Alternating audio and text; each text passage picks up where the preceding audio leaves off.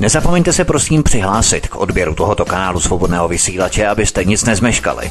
youtube.com lomeno c lomeno radio sv studio tapin radio. Dejte si prosím odebírat tento kanál kliknutím na červenou ikonku v horní pravé části obrazovky s nápisem odebírat a zaškrtněte také symbol zvonečku, abyste byli informovaní o nahrání každého nového pořadu. Tím také nepřijdete o čerstvé premiéry a rozmanité kauzy, které můžete dále sdílet na sociálních sítích. Tolik písnička Karla Gota v tuto chvíli. Měli jsme malé technické problémy, ale myslím si, že vše je v tuto chvíli v pořádku. Pan VK je už na Skypeu stejně tak jako Vítek z Tapin Rádia a proto si myslím, že nám nic nebrání v tom, abychom eh, začali a abychom odstartovali hovory u Klábosnice. Ahoj Helenko, já tě zdravím a zdravím ještě jednou všechny, tedy přeju příjemný, krásný páteční večer, znovu obnovené vysílání je tu opět s vámi. A my tedy pojedeme do deváté hodiny v kuse, protože přece jenom z té první hodiny je ukrojeno dost, takže nebudeme to zdržovat. VK, ahoj, hezký večer a omluváme se za technické komplikace. No, ahoj Vítku, ahoj Helenko. Ahoj, Já vás všichni zdravím, že všechny naše posluchače, všechny naše čtenáře měli měli jsme, nebo Helenka měla uh, technické problémy, takže se tu Jasně. pokusíme dohnat co nejrychleji se všemi tématy, takže se hned pustíme do prvního tématu. Já vám přeji krásný pěkný večer. Starosta Prahy 6, který nechal odstranit sochu maršála Koněva, má problém. Půjde po něm ruská prokuratura, vojenská rozvědka GRU a na cestě je už i mezinárodní zatykač. Ruská federace přijala převratný nový zákon okopírovaný ze Spojených států amerických, který umožňuje stíhat cizince za spáchání trestných činů v zahraničí proti Ruské federaci a následně je v cizině zatknout a soudit před ruskými soudy. Stíhání má čelit téměř celé zastupitelstvo Prahy 6. Rusko navíc připravuje mezinárodní zatykače až na 11 osob. Do konce života se tak už Ondřej Kolář nepodívá do ciziny. Jak je pravděpodobné VK?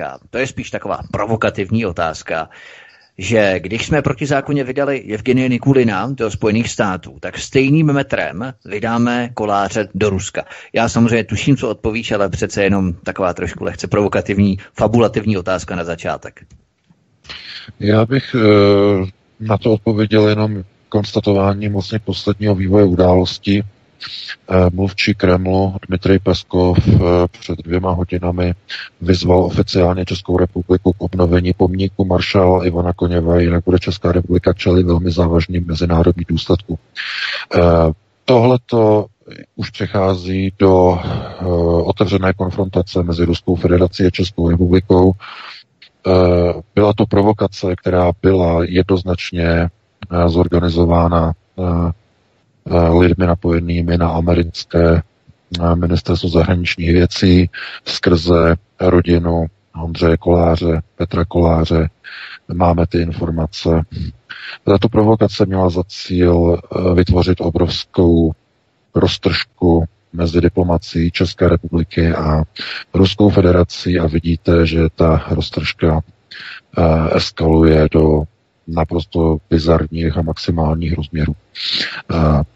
Já nevěřím tomu, že by v České republice byli eh, na ministerstvu zahraničí eh, s výjimkou tedy samotného ministra zahraničí tací diletanti, že by neznali takzvané ruské reálie.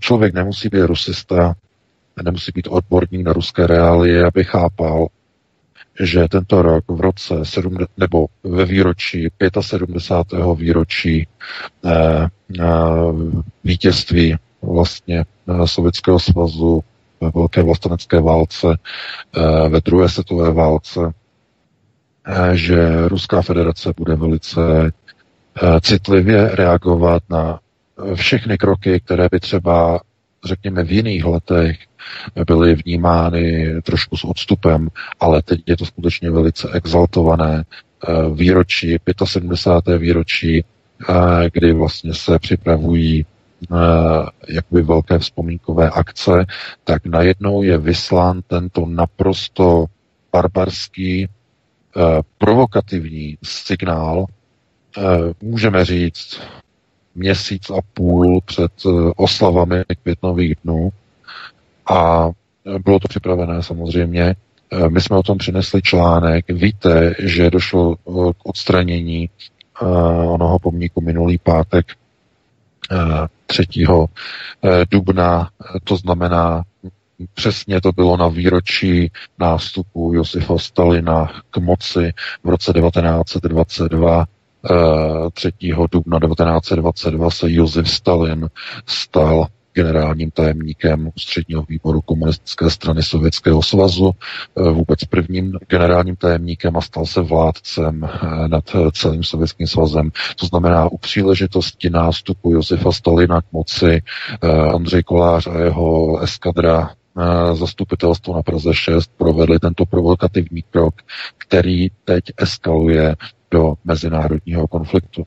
Já chci zdůraznit jednu zásadní věc. Naše redakce samozřejmě v minulosti poskytovala informace ruským novinářům i lidem, eh, kteří vlastně se zajímali o situaci v České republice ohledně osoby, které vytvářejí nepřátelské, eh, řekněme, eh, informace, osoby, které jsou nepřátelské vůči Ruské federaci, které podněcují nenávist proti Ruské federaci. To znamená, ruská strana je velmi dobře informována o těchto lidech, mají jejich kompletní seznamy, já jsem o tom přesvědčen. Takže reakce, si myslím, Ruska je mm, v té fázi nebo v té pozici, že e, může si za tady to skutečně jenom e, Praha 6. E, bylo by velmi snadné tenhle ten konflikt zažehnat a úplně ho urovnat, kdyby kdyby k tomu byla politická vůle v Černínském paláci. To znamená na ministerstvu zahraničí České republiky pod vedením Tomáše, Tomáše Petříčka z ČSSD.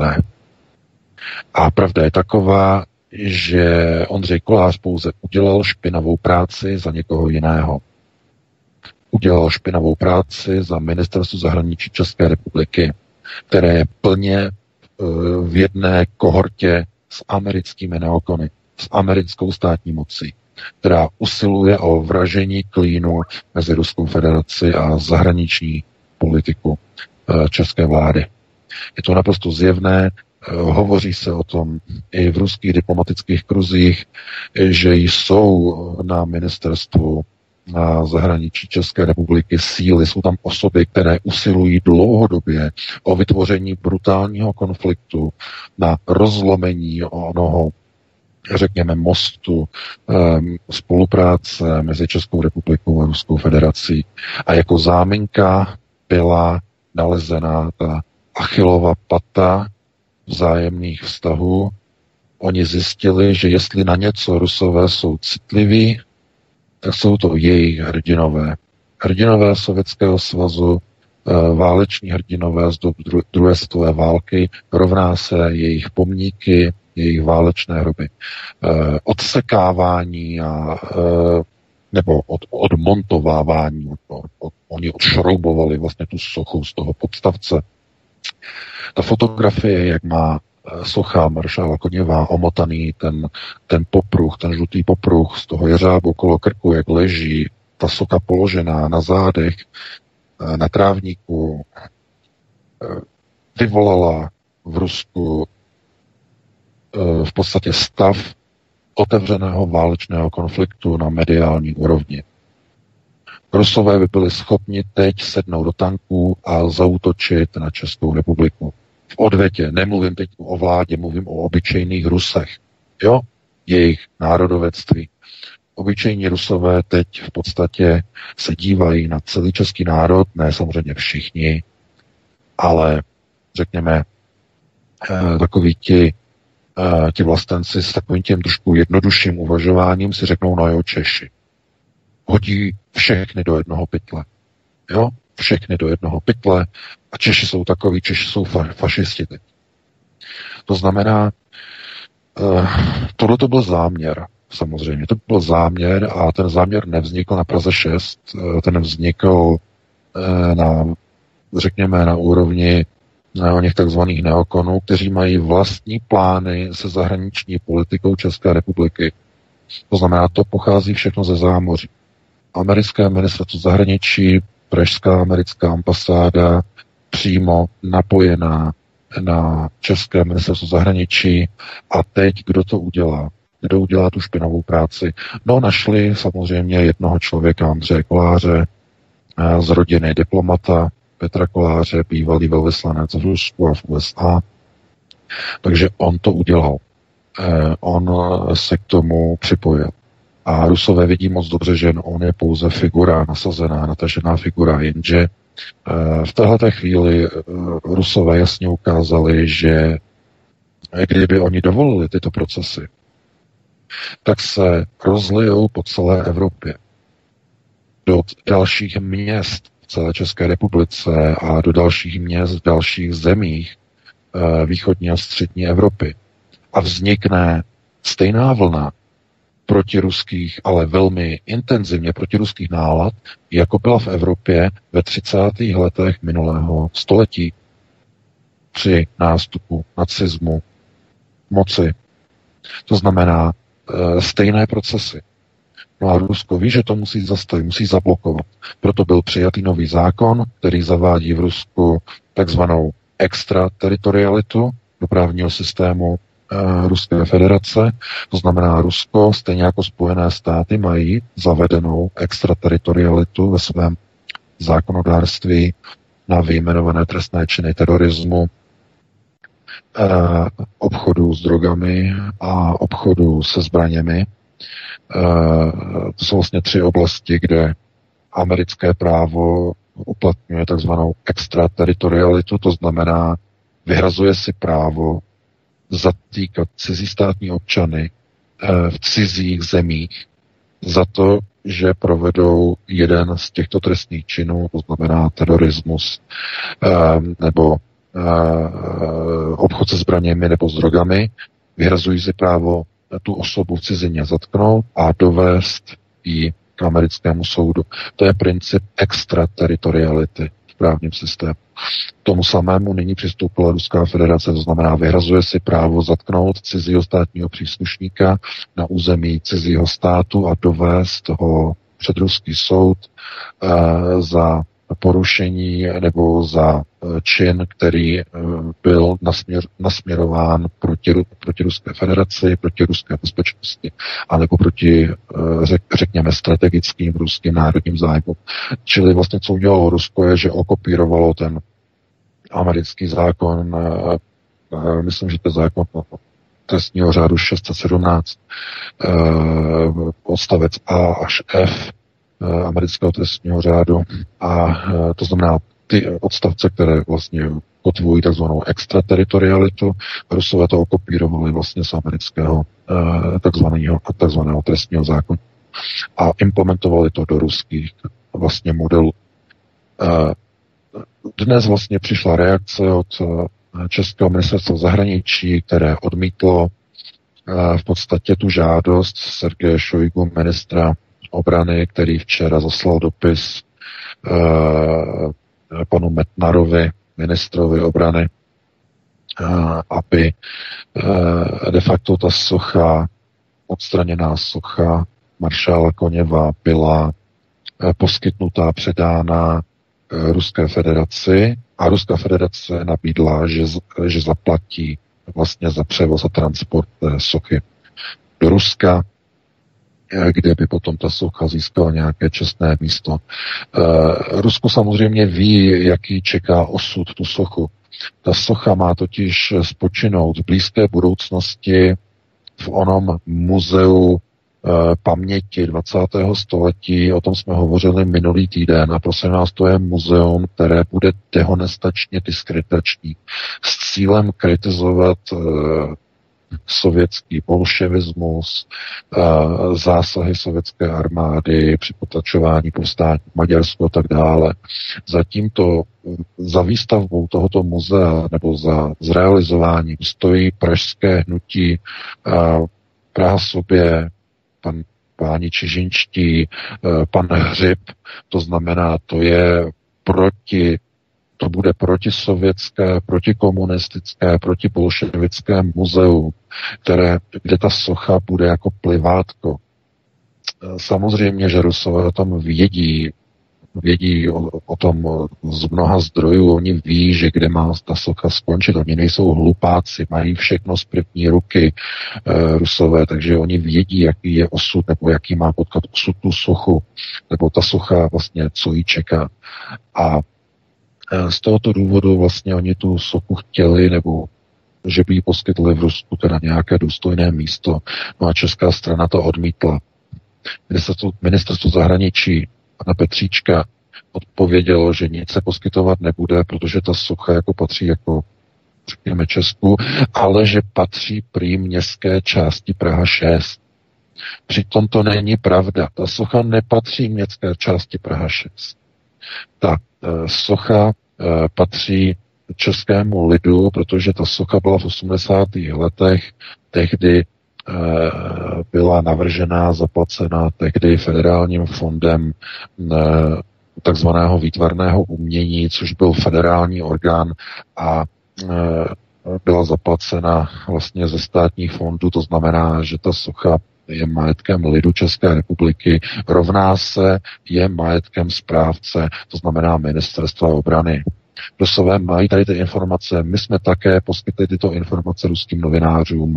Eh, poskytli jsme informace z naší redakce o tom, jaký je vlastně, jak, je historický vlastně étos této, této sochy, kdo je jejím autorem, kdo ji zaplatil, jakým způsobem vlastně byla převáděna majetková práva a tak dále. To znamená, Rusové mají, myslím si, daleko lepší informace o té soše, než někteří úředníci na pražském ministerstvu zahraničí v čele s tím takzvaným ministrem, který tam momentálně eh, funguje a neví, která. Takže eh, v téhle věci a tady v té otázce vlastně platí, že Rusko musel překročit k tomu, že zahájilo trestní stíhání Ondřeje Koláře a eh, až 11, na 11 osob eh, se chystají eh, takzvané nebo oni tomu vlastně říkají extrateritoriální zatykače. Extrateritoriální zatykače v podstatě nejsou mezinárodní zatykače. My jsme to ještě v redakci zjišťovali, jaký je ten rozdíl mezi extrateritoriálním zatykačem a mezinárodním zatykačem. Ten mezinárodní zatykač eh, se řídí mezinárodními dohodami, eh, bylo by to vlastně přes Interpol, ale ten extrateritoriální zatykač eh, je v podstatě ruský zatykač s působností na celý svět. To znamená, je to znovu kopie amerických celosvětových zatykačů. Američané také mají e, zatykače, jsou zatykače FBI s takzvanou extrateritorialitou, to znamená, ten zatykač FBI je platný ve všech zemích celého světa. Když oni vlastně chtějí někoho dostat a na stejném na stejné bázi tohoto zatykače vlastně byl odvezen Evgenij Nikulin e, přesně před rokem, dámy a pánové. Mimochodem, bylo to na Velký pátek roku 2018 o Velikonocích, to znamená dneska taktéž máme Velký pátek o dva roky později a přesně před dvěma lety byl Evgenij Nikulin krátce po půlnoci, tedy na Velký pátek, eh, odvezen v soukromém tryskáči Gulfstream eh, z Prahy eh, do Spojených států. Takže přesně dneska je to dva roky. A eh, Rusové v podstatě by uplatnili to samé. To znamená, pokud oni budou chtít dostat Ondřeje Koláře do Ruska, oni ho dostanou. Oni ho zatknou někde v Praze, uh, agenti GRU ho hodí do dodávky, hodí mu četný pytel na hlavu, uh, odvezou ho uh, a oni ho zkrátka dostanou. To, ne, to není problém pro ruskou rozvědku samozřejmě.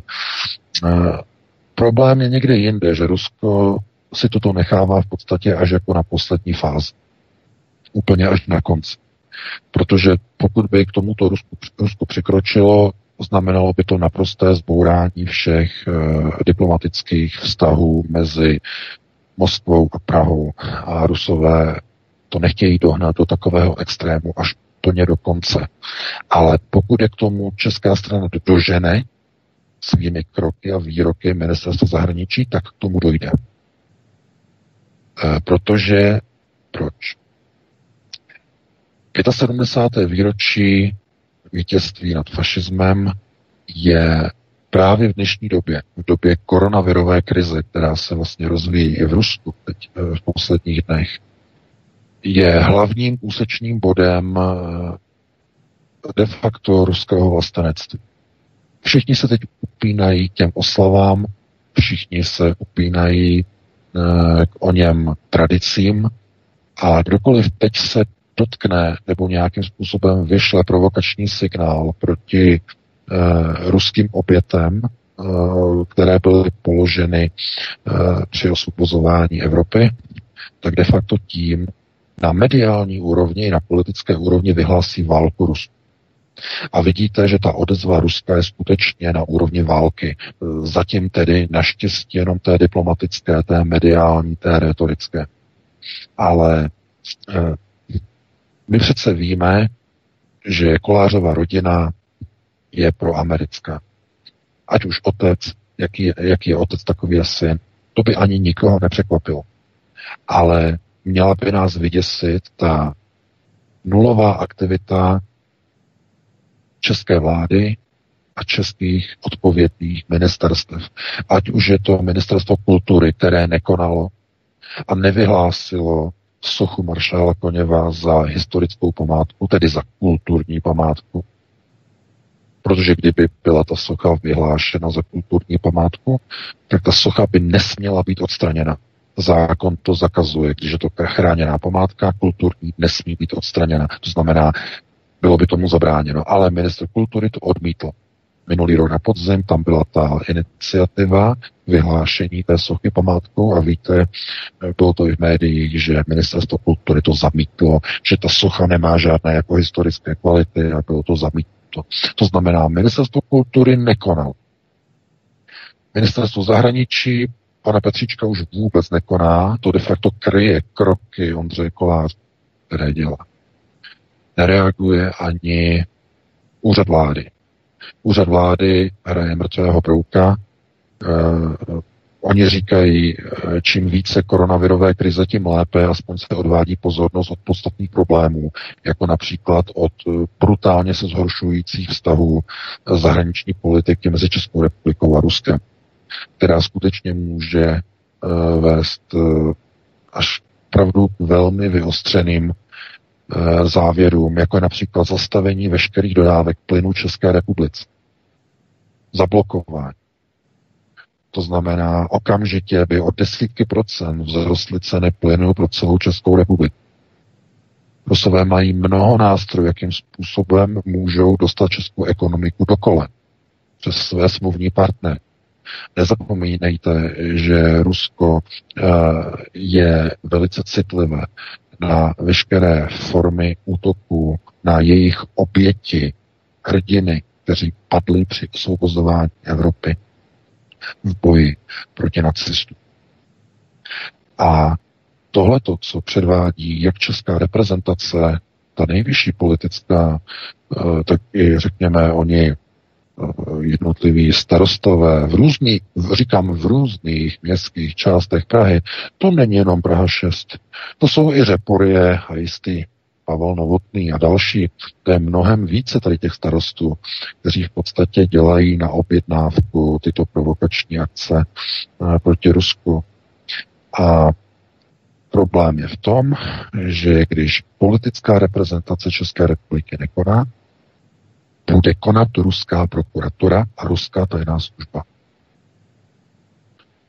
To znamená, že já opravdu se na tohleto dívám jako na něco, kdy teď vidíte v přímém přenosu, kam může být politika dovedena ve chvíli, kdy u moci jsou lidé, kteří jsou plně v žoldu cizí moci to znamená americké zahraniční politiky, která přímo z telefonu řídí jednotlivé kroky českých ministerstv.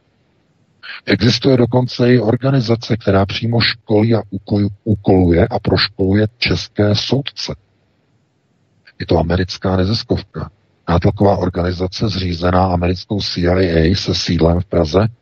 Ta organizace se jmenuje Síly, Cély, psáno. E, to je školící organizace, která říká soudcům, jakým způsobem mají rozhodovat uh, různé kauzy ve věcích korupce, uh, ve věcích střetu zájmu, v různých věcech, v různých oblastech. Znamená, je to organizace, která školí české soudce. Dokonce i policisty a státní zástupce mimochodem. Jo, ano, přesně tak. To je, tak, přes, to, je přesně, to je přesně ono.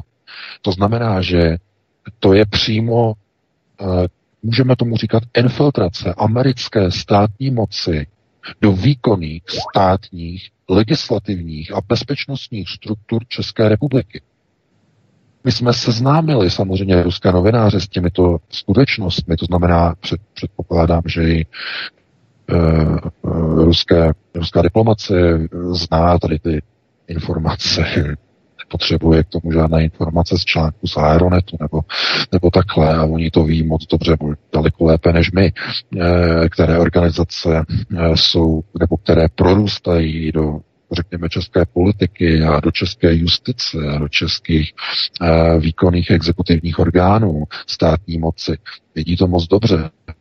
Problém je v tom, že nejsou kádry, jak říká Valery Pjakin, v politice, na politické úrovni, které by chtěli něco s, eh, s tímto prorůstáním americké státní moci něco udělat. A samozřejmě víme o těch politicích, kde se nacházejí, kteří by byli k tomu ochotní. Jsou to všechno politici, kteří jsou z mimo parlamentních stran. A problém je v tom, že není společenský zájem, není společenská objednávka, která by chtěla prosadit národovecké politiky do nejvyšší politiky v České republice. Takzvané národovce. E, podívejte se, do značné míry to nejlépe vykresluje událost, která se stala 7. Eh, dubna teď před eh, třemi dny, když poslanecké sněmovně v Praze eh, bylo jednání vlastně poslanecké sněmovny, že jo, probíhala schůze a připravoval se plán schůze. Na té schůzi se při prvním hlasování rozhodovalo vlastně o jednotlivých programech schůze, druhé tam byly nějaké pozměňovací návrhy a od třetího hlasování se začalo hlasovat o jednotlivých návrzích. My jsme byli do redakce upozorněni, aby jsme se podívali, co se stalo, co se, co se odehrávalo nebo začalo odehrávat vlastně na začátku té schůze. Uh, uh, zase, samozřejmě budeme teď mluvit o SPD. Já uh, proto jako také nemám vysvětlení, nevím, co se tam stalo, ale došlo k tomu. Při zahájení schůze byli poslanci pan Radim Fiala a Tomio Okamura přihlášení normálně a hlasovali pro schválení prvního bodu schůze, kterým bylo potvrzováno, že stále trvá Eh, takzvaný nouzový stav a eh, že sněmovna je v nouzovém eh, stavu, to znamená, že může jako hlasovat a prodlužovat schůzi a tak dále, to znamená procedura. Takže hlasoval. Potom bylo druhé hlasování, které bylo rámcové, kde taktéž hlasovali, znamená zúčastnili se hlasování, ale o to nejde. Jakmile přišlo třetí hlasování, které už bylo o jednotlivých pozměňovacích návrzích a návrzí na projednávání v rámci zkůze. Tak se oba dva tito poslanci odhlásili, ale pozor, odhlásili se způsobem tak, že nechali své hlasovací kartičky zasunutá v zařízení. To znamená, nechali karty zasunuté a odešli pryč. Odešli někam do kuluáru, to je jedno kam. A v zápětí poté, v zápětí poté, to je důležité, Eh, pan Václav Klaus mladší přednesl návrh, eh, kterým eh, zařadil a nechal, bylo potom o tom hlasováno v bodě číslo 7, hlasování číslo 7, o několik minut později, jenom o pár minut později, že navrhuje, aby Česká republika jednostranně vypověděla Lisabonskou smlouvu. Aby odstoupila od Lisabonské smlouvy. Eh, pro tento návrh hlasovali všichni eh, poslanci SPD, dokonce i jeden poslanec hnutí ANO, pan Patrik Nacher, Nacher, jasně, Nacher. Ano, Patrik Nacher, takže to ten hlasoval. taky minulý rok rozhovoru. No, takže, no. Takže, takže ten také hlasoval pro tento návrh, no, ale kde je tam vlastně problém? Problém je tam v tom, že při těchto hlasováních, eh, když eh, tyto dva poslanci, Tomio Okamura a Fiala, si při takhle důležitých vlastně událostech nechají zasunuté své hlasovací karty v zařízení a odejdou, tak potom na těch svodkách, na těch výjezdech je, je při těch hlasováních napsáno zdrželi se hlasování. Když tam necháte totiž zasunuté v těch hlasovacích zařízeních eh, ty kartičky poslanecké, tak při těch hlasováních vám to nakonec vyjede, jako že jste se zdrželi, protože jste nezmáčkli žádné tlačítko. To znamená, zdržel se. Jo? Oni byli pryč. A potom, zhruba, když bylo hlasování číslo 8 nebo 9, teď nevím, uh, tak se omluvili. Mají tam očko pan Okamura, pan Fiala.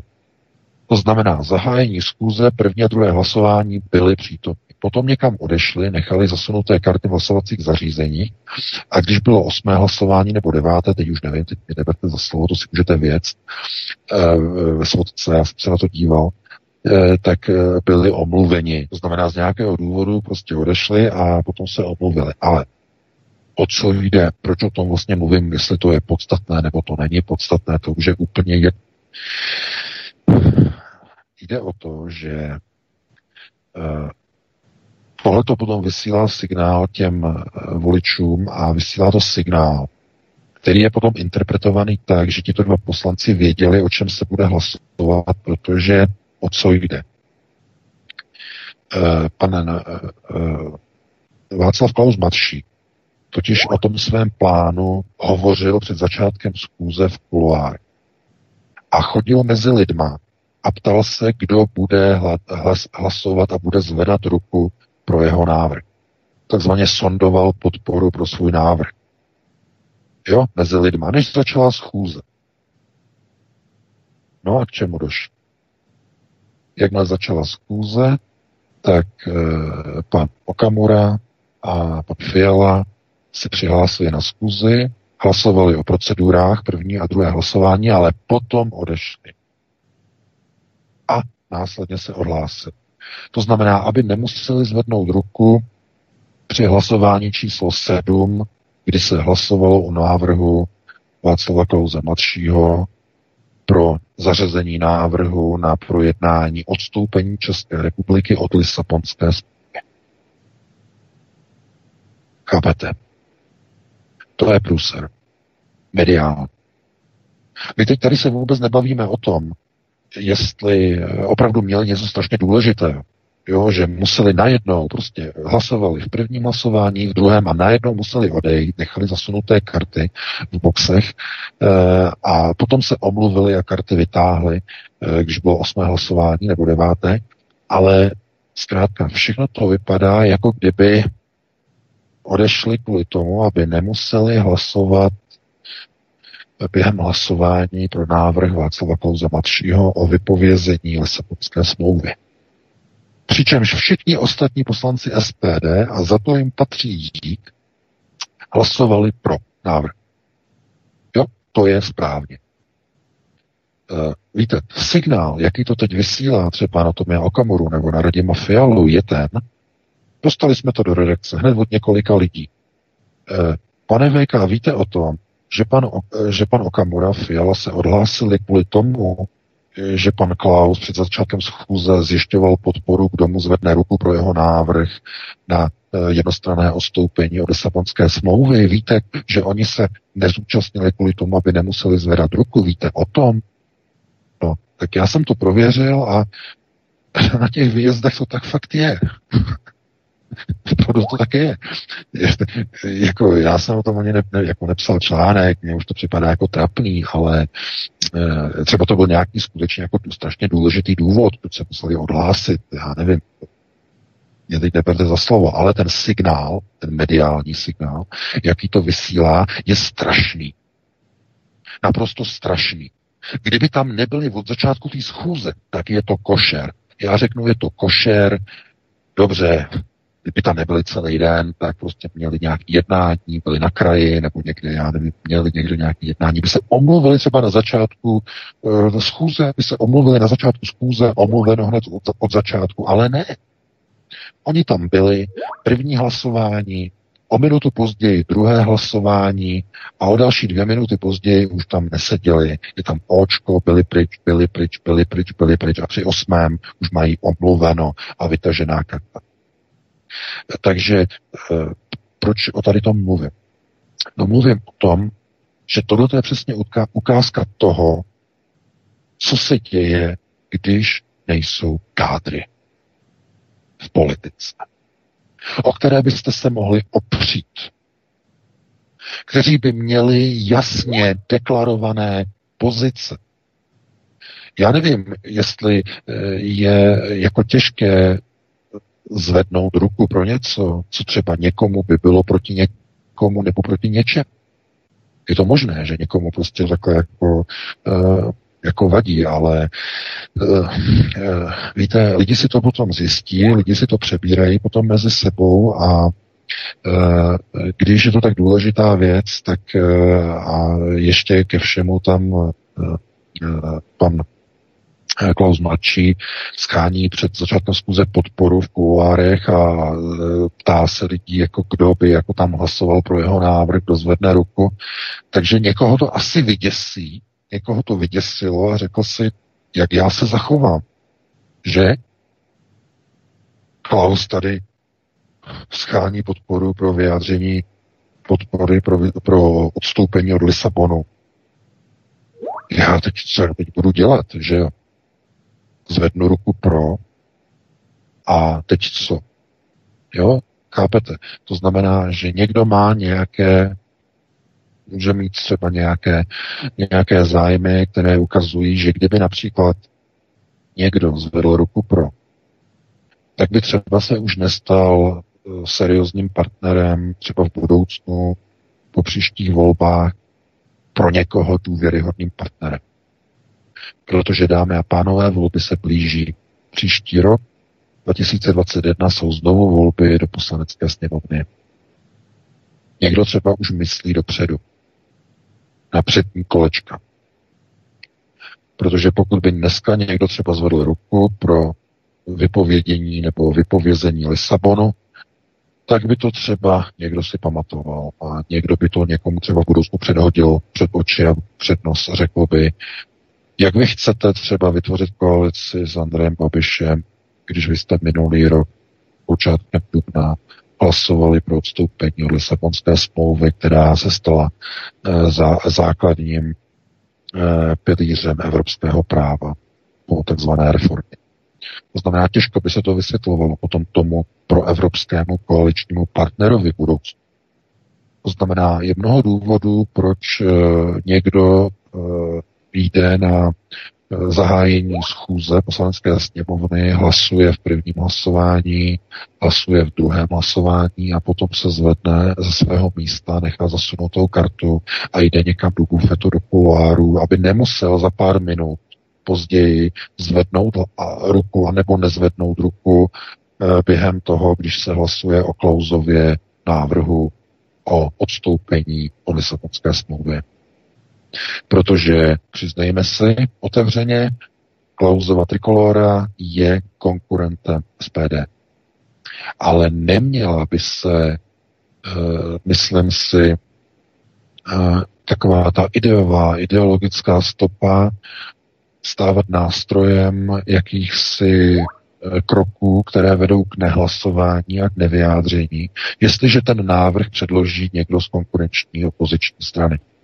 To si myslím, že je velice krátkozraké a i kdyby ten symbol tam byl vyslán, eh, stejně to neprošlo samozřejmě, jo, to hlasování bylo zamítnuto, to je naprosto logické, ale ten signál, který to vyšle, když dva nejvyšší představitelé SPD, předseda, místo předseda, těsně před hlasováním o klauzově návrhu odejdou ze sněmovny a nechají zasunuté hlasovací karty v zařízeních, tak to vysílá strašlivý signál.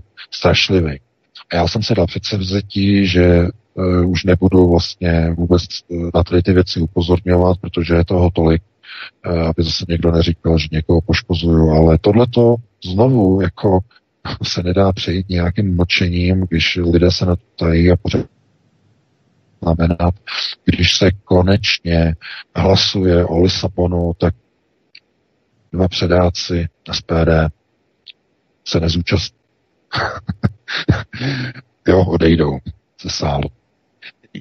Je to jenom potvrzení onoho Pjakinovského, nejsou kádry. Nejsou kádry ochotné zkrátka hlasovat a prohlasovávat věci, které jsou někomu nepříjemné nebo někomu se nehodí do plánů budoucích, protože já tomu rozumím a chápu, že aby někdo eh, mohl se podílet na moci, tak musí mít eh, nějakého koaličního partnera, musí mít eh, nějaký kompromis a z tohohle toho jakoby vyplývá, že jedním z těch kompromisů je setrvání v Evropské unii. Každému jasné, že e, podpora pro jednostrané vypovězení Lisabonu by znamenalo de facto vypovězení e, členství v Evropské unii. I když e, Václav Klaus pohlásil, že to nemá s nic společného, že vypovězení Lisabonu by znamenalo de facto setrvání na Maastrichtu, respektive na smlouvě z NIS, abychom byli přesnější, ta totiž následovala po Maastrichtu.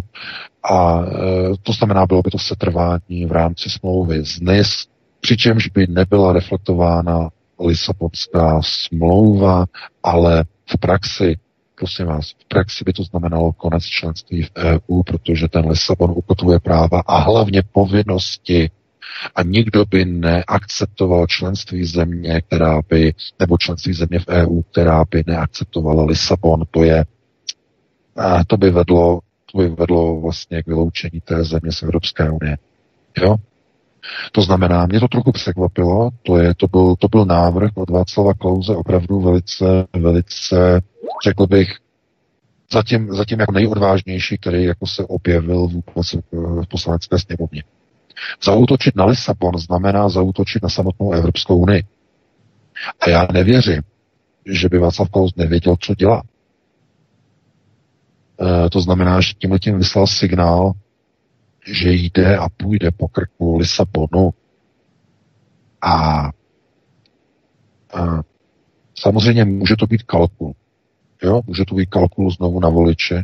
To, to si musíme jako říct. To riziko vždycky hrozí. A po volbách to třeba bude úplně jinak, ale každopádně tímhletím se trikolore jakoby nějakým způsobem posunula opravdu mezi velmi tvrdou alternativu. A může to být účelové. No, může to být účelovka, ale hm, znovu ono kádrové ukotvení dneska vlastně u těch politiků je takové, že se bojí de facto vyjadřovat některým věcem No a jestliže je to takto nastavené, tak je jasné, že se potom nemůžete divit, že Rusové přistupují k tomu, že začínají uplatňovat extrateritoriální politiky na své zájmy v České republice. Protože české eh, ministerstvo zahraničí a česká zahraniční diplomacie a vnitřní systémy řízení České republice neudělají nic, ani krok proti provokacím a proti ničení a likvidování pomníků eh, hrdinu Sovětského svazu a maršálů Sovětského svazu, kteří se kteří stělesňují vlastně maršály, který, kteří osvobodili eh, jednu z evropských zemí.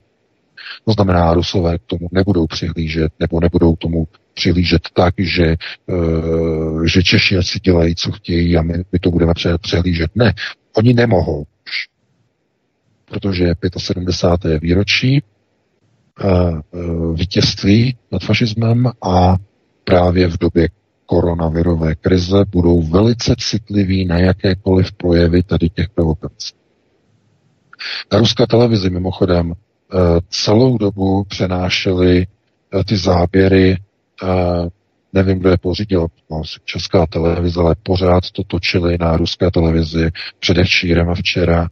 Ten záběr, jak tam ten kameník po odstranění vlastně, nebo nevím, jestli to bylo z toho, přímo z toho pomníku, nebo ten sokol, jak je dole pod tím pomníkem, jak tam byly ty nápisy o Koněvovi, to znamená, že Ivan Stěpanovič Koněv a jeho datum narození, jak tam tím dlátem kamenickým a tím kladivem, jak tam odsekává ten jeho, to jeho jméno.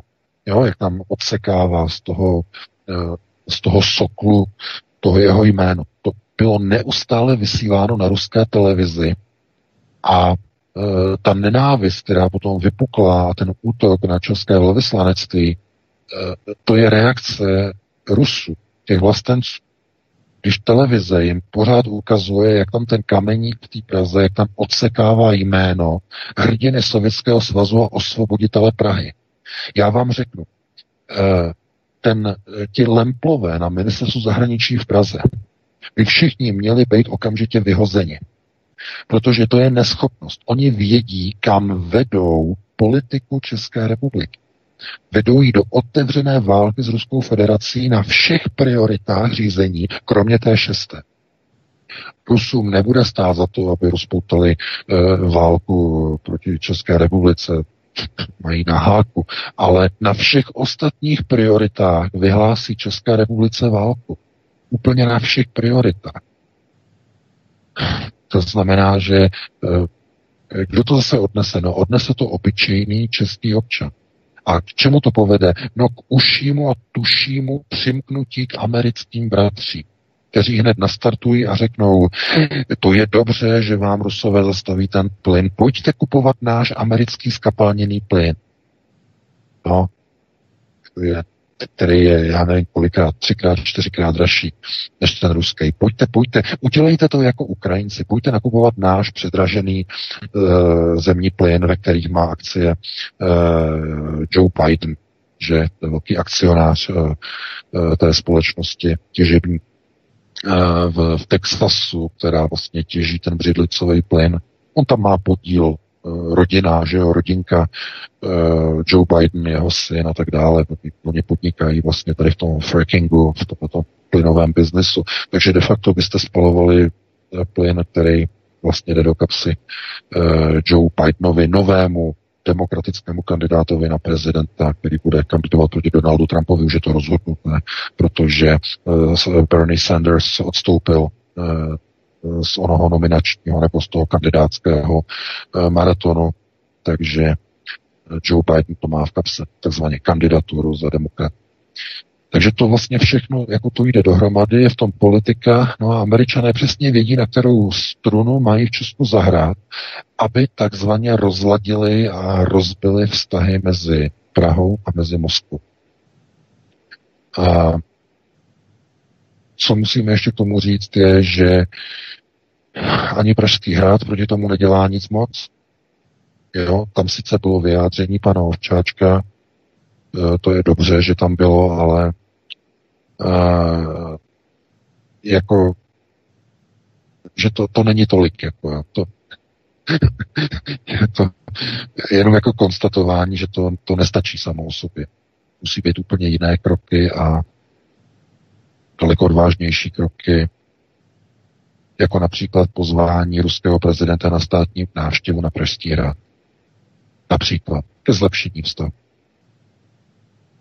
A nevšiml jsem si, že by eh, měl Miloš Zeman takovou odvahu, takovou návštěvu udělat. To znamená, znovu platí, nejsou kádry. A e, víte, oni to vědí samozřejmě, oni to vědí, že jsou některé věci, které Miloš neudělá, protože by byly takzvaně moc. Nechce v Praze, kde zvítězila prosudecká hnutí, takzvaně moc dělat velké vlny. A je to z logického důvodu, protože Miloš Zeman má velice, už řekněme trošku, ne tak silné, pevné zdraví. To znamená, je v druhém mandátu a e, druhém volebním období a e, asi, jestli jste viděli Miloše Zemana v poslední době, tak víte, že, jako, že uh, už není úplně v té, v té perfektní kondici, jako byl před několika lety. Takže nechce jít do těch střetů a nechce zase slyšet uh, a nebo vidět tu obrovskou kanonádu a e, nechce tu kampaň proti sobě, když by se ukázalo, e, že třeba pozve ruského prezidenta na státní návštěvu. To by asi byl ten hlavní signál. Zkrátka, e, nejsou ty potřebné kádry, řekněme mladší kádry, které by prostě dokázaly prosazovat tu národní politiku v rámci, v rámci té nejvyšší politiky v České republice. Důsledkem jsou pouze krize a konflikty.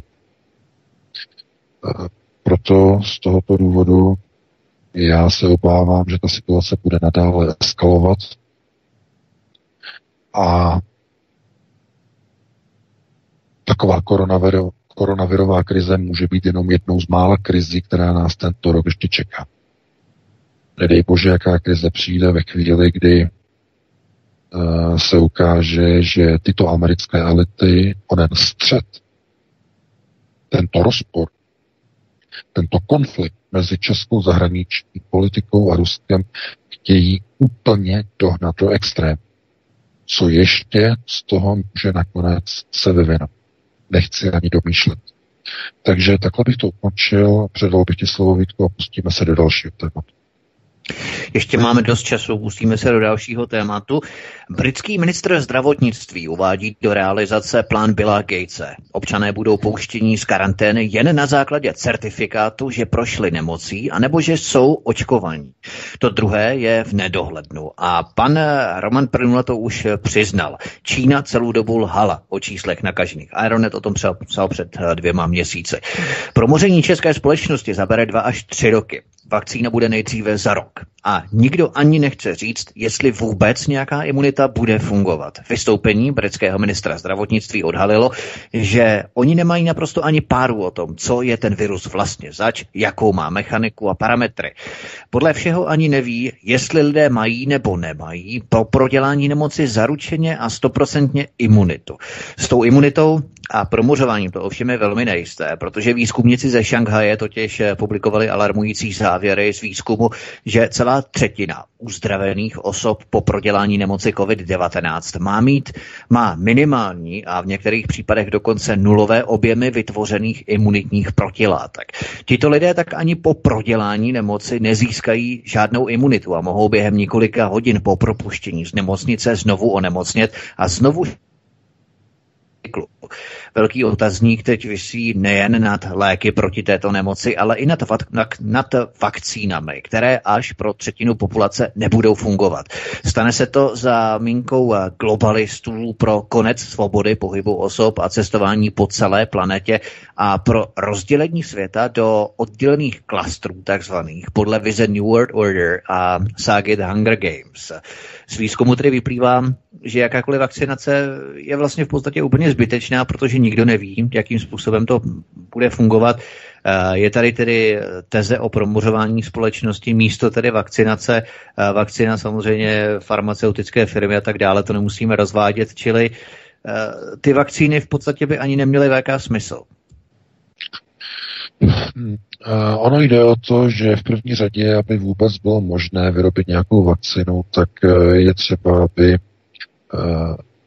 epidemiologové a laboratoře vůbec věděli a znali, jaká je mechanika toho samotného viru, aby ho poznali. To znamená, jak funguje, jak se chová, jak se množí a teprve na základě těchto znalostí a parametrů je možné začít vlastně vymýšlet a vyrábět nějaké vakcíny.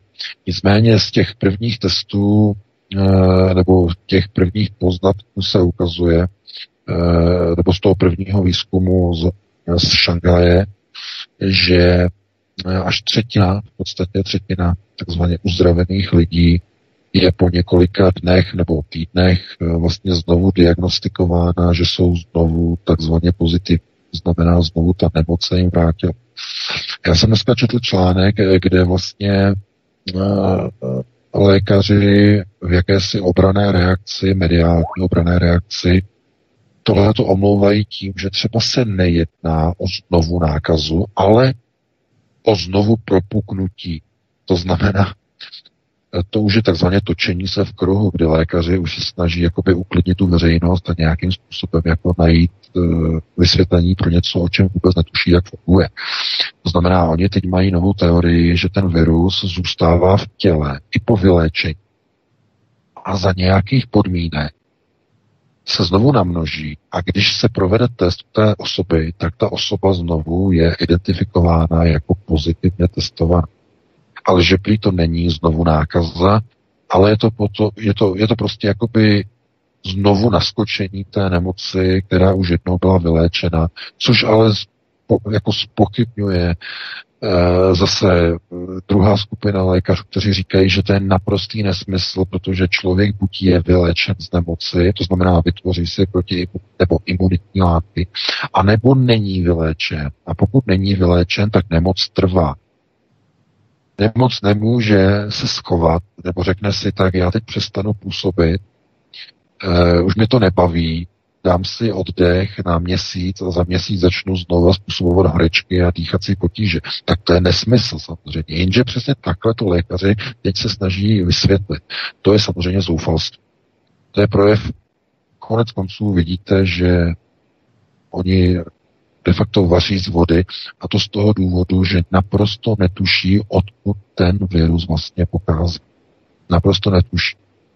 A taková ta souvislost, které my se ještě dneska asi zřejmě dostaneme, já ale nevím, jestli se k tomu dostaneme, jestli nejdeme jako pospátku v časové ose e, v těch tématech, ale e, já, to, já to spíš radši nakousnu pro jistotu a to vlastně jsou některé signály a informace, které přicházejí z nemocnic z nemocnic ze Spojených státech, z nemocnic eh, tady v Německu, z nemocnic v Itálii, z nemocnic z různých zemí.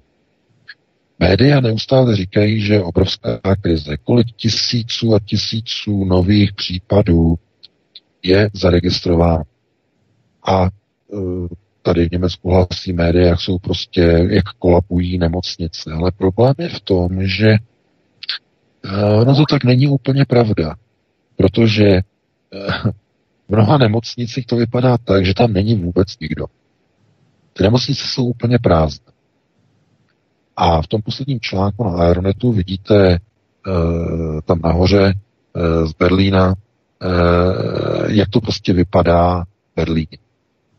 A uh, to je jakoby jenom jako, jak, jak, jakoby nějaký jako nástřel toho, kam by to všechno mohlo směřovat.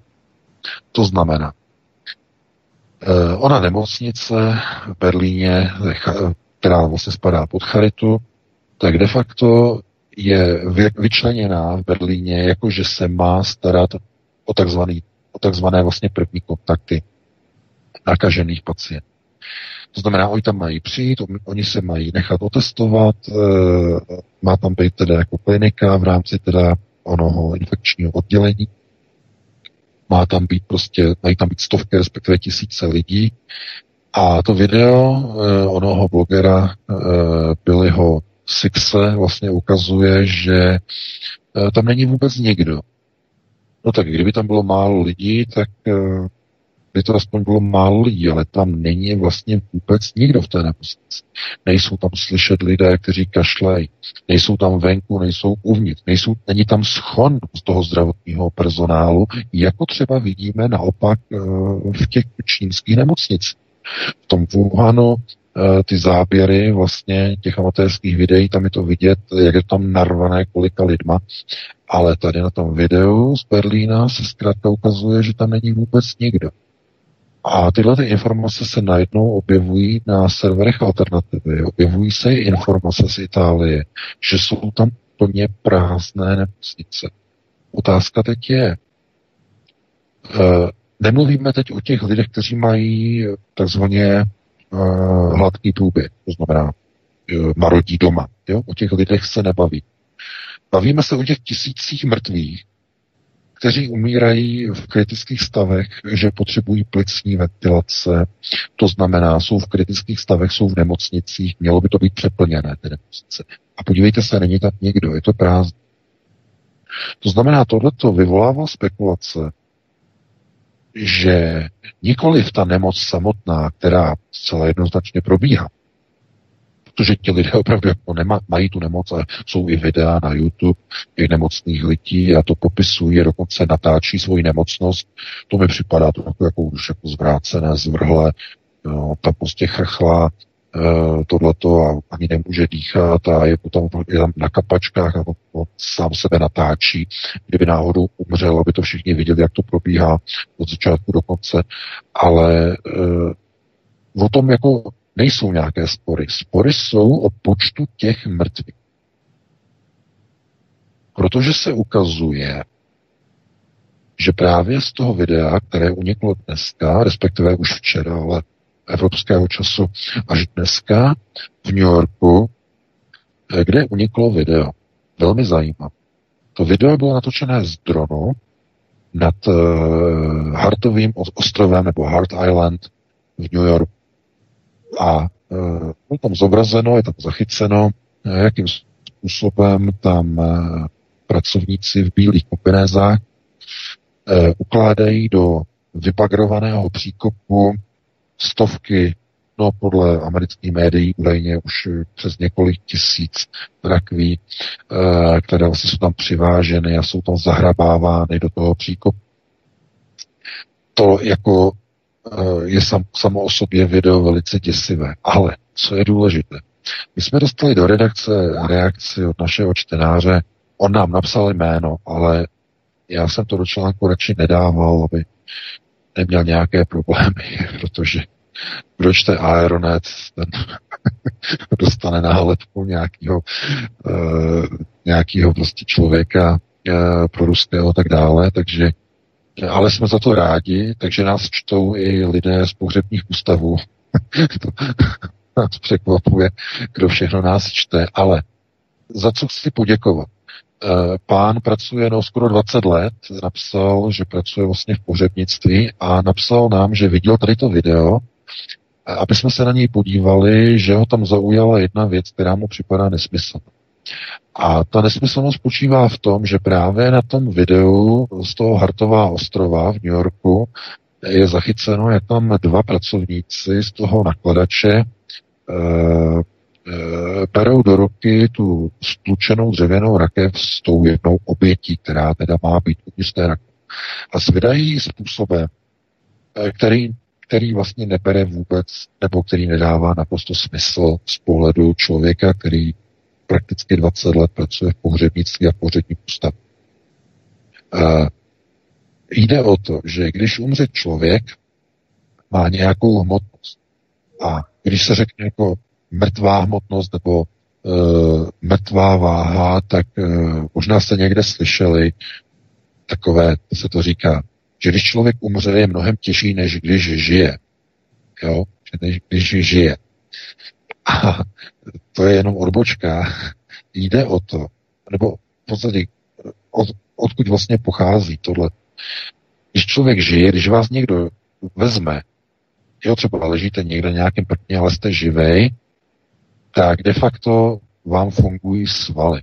A tím, že vám fungují svaly, tak vy přenášíte váhu v takzvaným vlastně balancujete, to znamená, abyste nespadli, pohybujete se a to živé tělo de facto e, má vlastně de facto jakoby nižší váhu pro nesení, když jako z fyzikálního hlediska to nedává smysl, protože by se řeklo, že přece tělo je pořád stejné, ať už je mrtvé nebo je živé, ale Eh, v praxi je to trochu jinak, že vlastně se přenáší váha z jednoho konce na druhý a ulečuje se jednomu, druhému a tak dále. Jak tělo vlastně se pohybuje eh, kvůli tomu, že vlastně živé má svaly a svaly vlastně koordinují uh, svůj balans. Jo? Takže to si můžete vlastně zkusit i někdy doma, že někoho zvednete a on se posune a najednou cítíte, že je lehčí, ale druhá strana najednou cítí, že je těžší.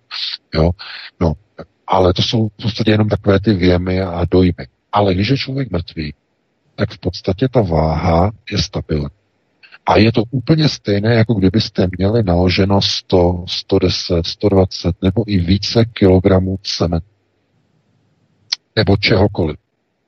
Přes metrák. A když leží dospělý člověk, eh, když by to byl Evropan, který má nějakých 80 kg nebo 90 kg, Američané jsou mnohem obeznější průměru. I ženy, mimochodem. Tam můžete hovořit o tom, že třeba ta rakev eh, i s tou, s tou rakví uh, může mít 140-150 kg. Plně jednoduše. Tak ve dvou lidech to buď vůbec neuzvednete, tu rakev. Ve dvou lidech. Každý neuzvednete. Musíte to dát na vozy. To znamená na vozík, na pohřební vozík. Neuzvednete.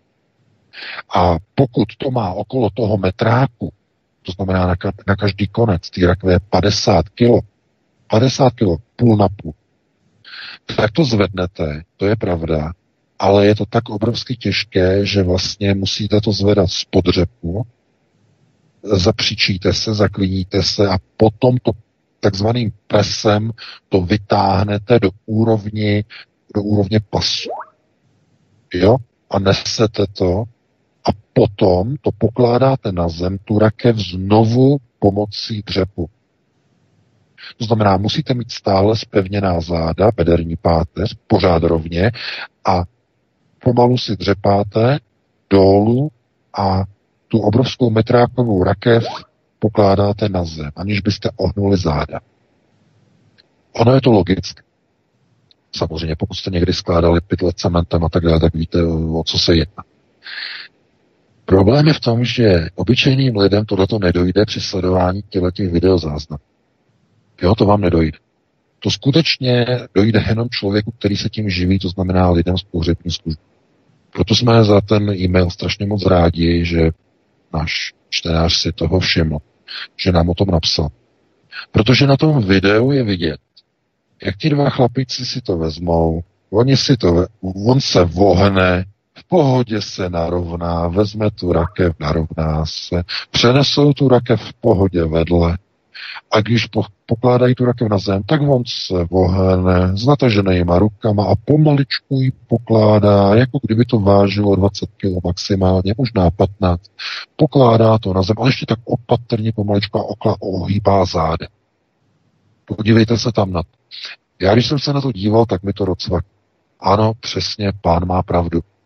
Naprostý nesmysl.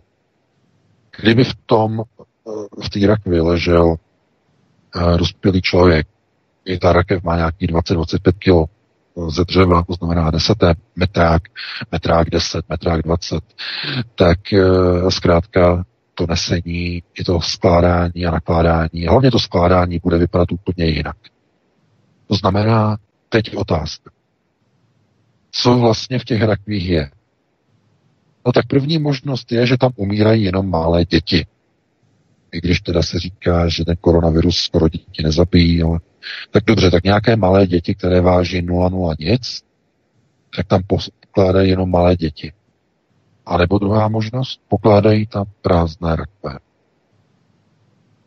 A natáčí to dronem, aby média takzvaně prohloubila informační krizi, aby prohloubila chaos a podpořila pokračování krizového řízení ve Spojených státech.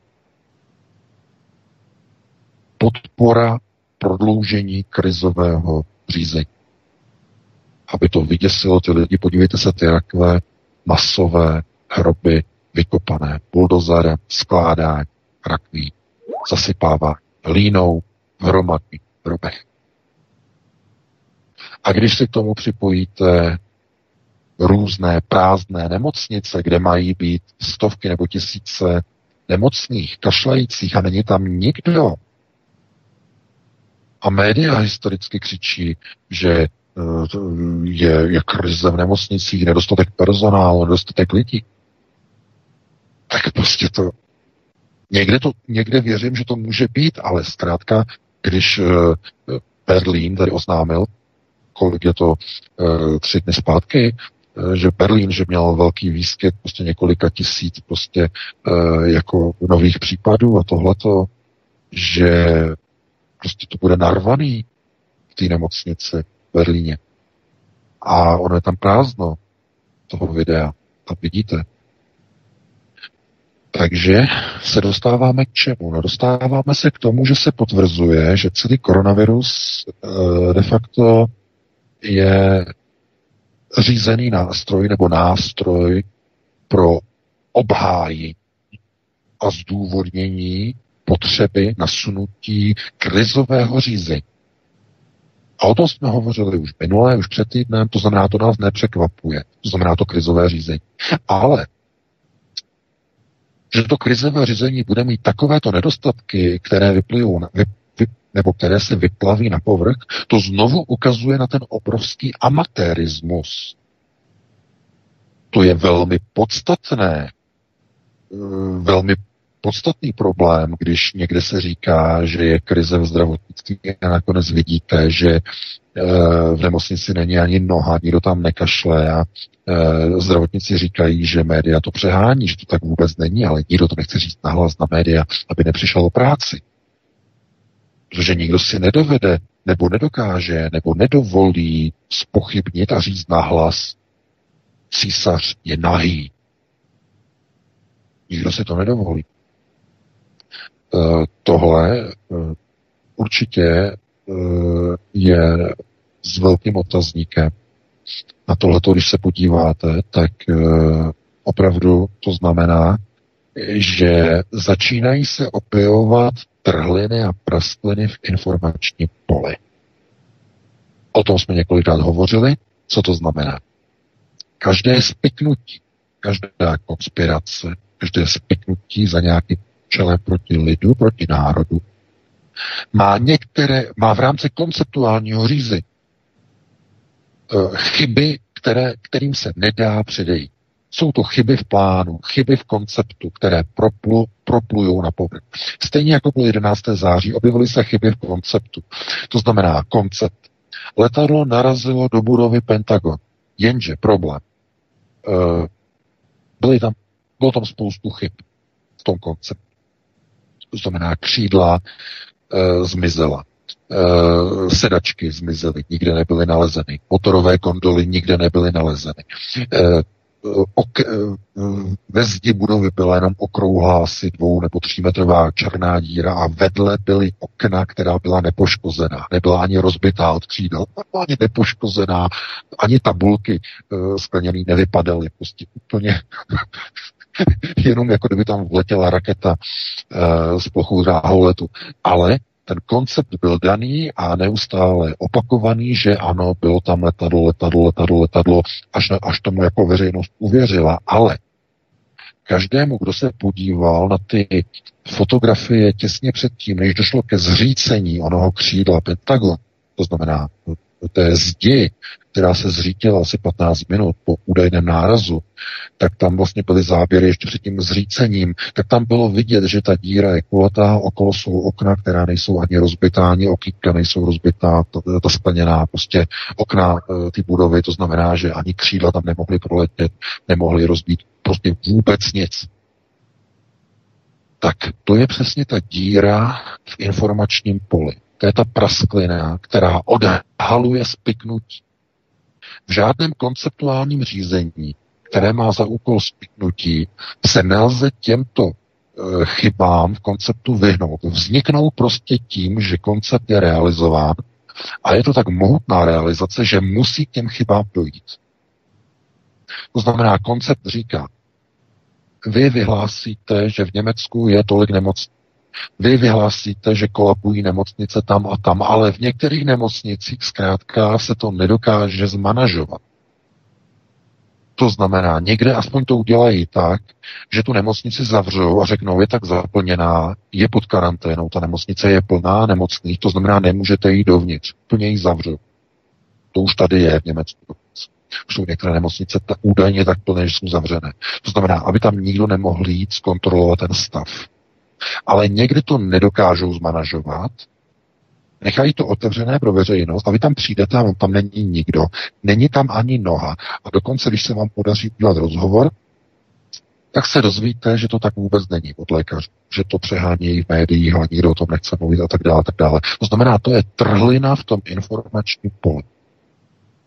No a další trhlina je, když někdo prostě chce vyvolat chaos ve společnosti, nebo chce prohloubit, ne vyvolat, ten už vyvolaný je, ale chce prohloubit a udržet chaos, tak přinese šokující záběry z pohřbívání v hromadných hrobech na Hart Island v New Yorku, ale neuvědomí si, že když tam zabírá ten proces, že tam vlastně unikají obrovské informace o tom, že to celé je sfingovat. Protože tam je vidět, jak tam ti dva chlapíci nabírají rakve, které vůbec by správně neměly být ani schopni zvednout, jak by byly těžké, nebo byly by schopni zvednout, ale museli by je zvedat úplně s jinými pózami svých vlastních těl, úplně jinak by se s nimi dřeli a jinak by je nadzvedávali a jinak jiným způsobem by je pokládali na tu zem. Úplně jinak. A tohleto těm architektům toho spiknutí už nedojde. To už jsou takové detaily, které v rámci onoho krizového řízení nelze zmanažovat. Zkrátka uniknout. Lidé si toho všimnou. Oni ovšem spolehají na to, že to nevadí. Že i když to unikne, tak důležité je, co je pro ně jako důležité, no, že většinová veřejnost bude věřit oficiálnímu narrativu.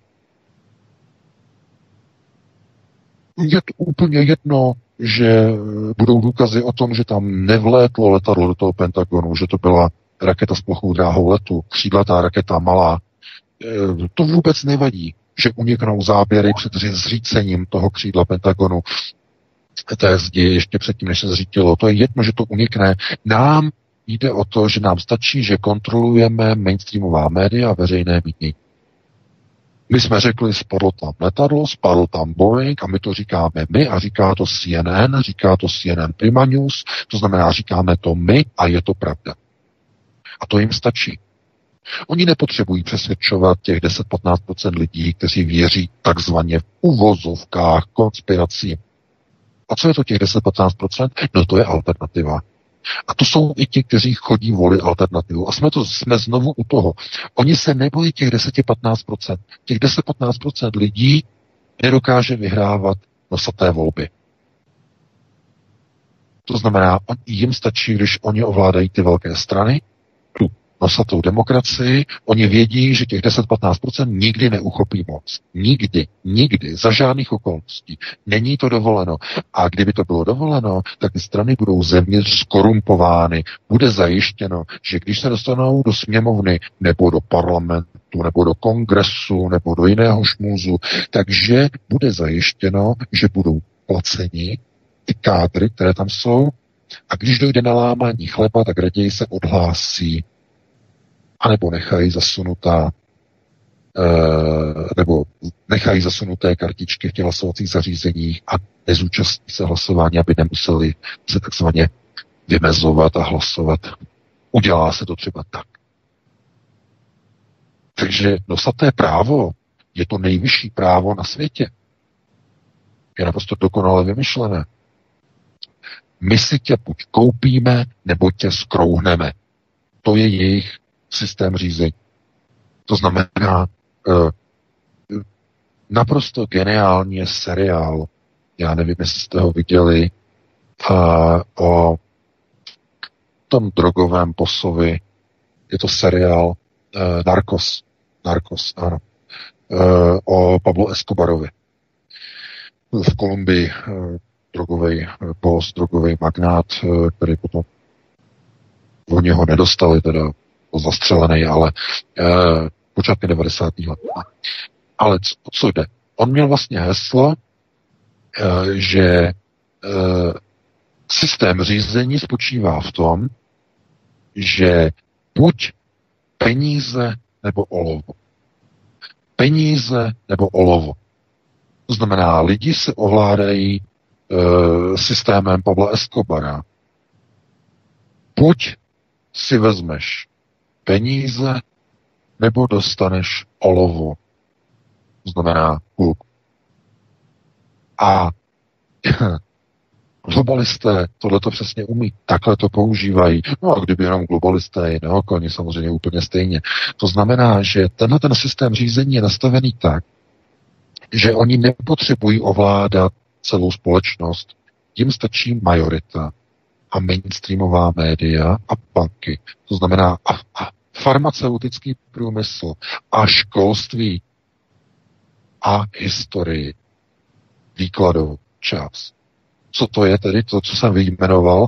No to je první, druhá, třetí, čtvrtá a pátá priorita. Samozřejmě jsem zapomněl na mediální, zábavnou, zábavovou, informační, exploitační, tedy vykořišťovací mediální e, profilaci. To znamená, na těchto pěti prioritách oni řídí takzvané procesy řízení. Oni nemusí válčit na té šesté prioritě. Proč nemusí? Uh, protože do značné míry v těch zemích, kde oni to zvládají, tak oni na těch pěti prioritách prvních ovládají celé národy. Kde neovládají systémy, to je šestá priorita. A která země na světě ukotvila svoji státnost, svoji slávu, svoji moc, svoje hrdinství na válečné, kruté šesté prioritě. To je to Rusko. Rusko vděčí za svoji existenci procesům na šesté prioritě, procesům neuvěřitelných obětí milionů a milionů Rusů, kteří na šesté prioritě vyrvali nepřátelů globálního řízení zem, kterou jim chtěli odcizit. Ať už to byl Napole, ať už to eh, byla za první světové války takzvaná uh, združení nebo, uh, kon, nebo systém takzvané osy, uh, ať už to bylo za druhé světové války nacisti, to znamená Německo, chtěli získat Rusko. To znamená, chtěli dobít Rusko. Nikdy se jim to nepovedlo. Ale bylo to za obrovskou cenu obrovských obětí Rusů na šesté prioritě řízení. Proto to je paradox. Rusko nejde nikdy do války a nechce se zúčastnit války, to znamená do maximální doby zůstává na diplomatické úrovni, co nejdéle, co nejdéle, ale přitom ve skutečnosti Rusko vzniklo na šesté prioritě. Bylo vyrváno ze chřtánu války a řízení na šesté prioritě všem ostatním globálním mocnostem na světě. Na šesté prioritě. Proto Rusové jsou velice citliví a hákliví na zostuzování jejich symbolů vítězství na šesté prioritě. Proto to, co provádí české ministerstvo zahraničí a vůbec už nemluvíme ani o tady těch různých zanedbatelných starostech, kteří jenom dělají špinavou práci pro vyšší osoby, které jsou za nimi, tak eh, jenom to ukazuje, že ta situace se bude dramaticky prohlubovat. Proto i ta koronavirová krize je nástrojem ukotvení onoho krizového řízení. A v tom krizovém řízení se vezme nějaký koncept. A když by to nebyl koronavirus, tak by to byly třeba spalničky, nebo já nevím, chřipka obyčejná, anebo uh, já nevím, bylo by to něco úplně jiného, nebo třeba vsteklina, nebo já nevím, prostě něco úplně jiného by se vzalo a řeklo by se, začíná se to šířit, je třeba proti tomu přijmout odpovídající opatření. To znamená, něco se vezme, co vypadá jako velice nebezpečné a použije se to pro konceptuální řízení e, a pro vyvolání takzvaného krizového řízení. Protože kdyby to řízení bylo přirozené, nebylo by konceptuální, ale vycházelo by z takzvaných objektivních procesů. To znamená objektivně způsobených někde přírodou, tak by nikdy nemohlo docházet k rozhodnutím, jako je zastavování ekonomiky, nikdy by nemohlo docházet e, k procesům, e, řekněme, onoho likvidování občanských svobod, nikdy by nemohlo dojít k tomu, že někdo řekne, běžte si šít a vyrábět roušky, nesetkávejte se na veřejnosti, neskromažďujte se, zůstaňte doma, nepohybujte se, nechoďte ven a tak dále a tak dále, protože lidé by na to nikdy nepřistoupili, řekli by, to je omezování našich občanských práv. Ale jakmile to postavíte do páté priority hrozby, hrozby e, zdravotního charakteru, najednou všichni poslech a všichni dobrovolně začnou jako zbavení smyslu šít ty roušky, začnou si je brát na huby, začnou se s nima chlubit jak je to cool, jak je to skvělé, že ten hadr mám na hubě, protože mi zacpe hubu.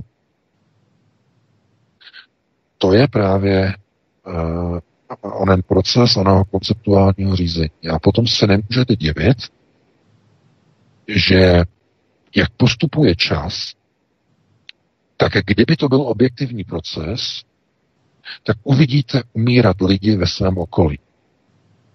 Uvidíte je padat na ulici.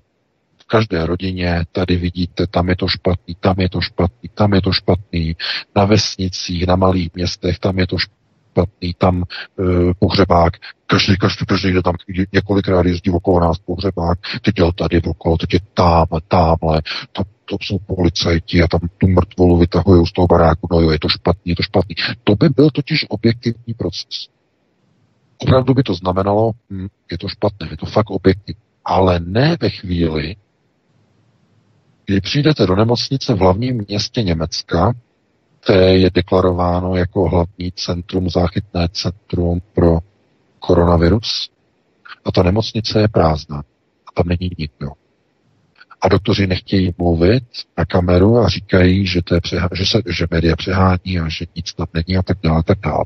A potom se nemůžete divit, že vidíte video, které nedává smysl, kde dva chlapíci pokládají rakev, kterou si nesou, jako kdyby to byla krabice od pot. A lidé si mají myslet, že, že v těch krabicích, že v těch petnách těch rakví jsou mrtvoly, které váží v přepočtu eh, mnohem více v Americe samozřejmě, kde jsou obézní lidé, mnohem více než 110 nebo 120 kg, znamená 1,2, 1,3 i třeba 1,5 metráku.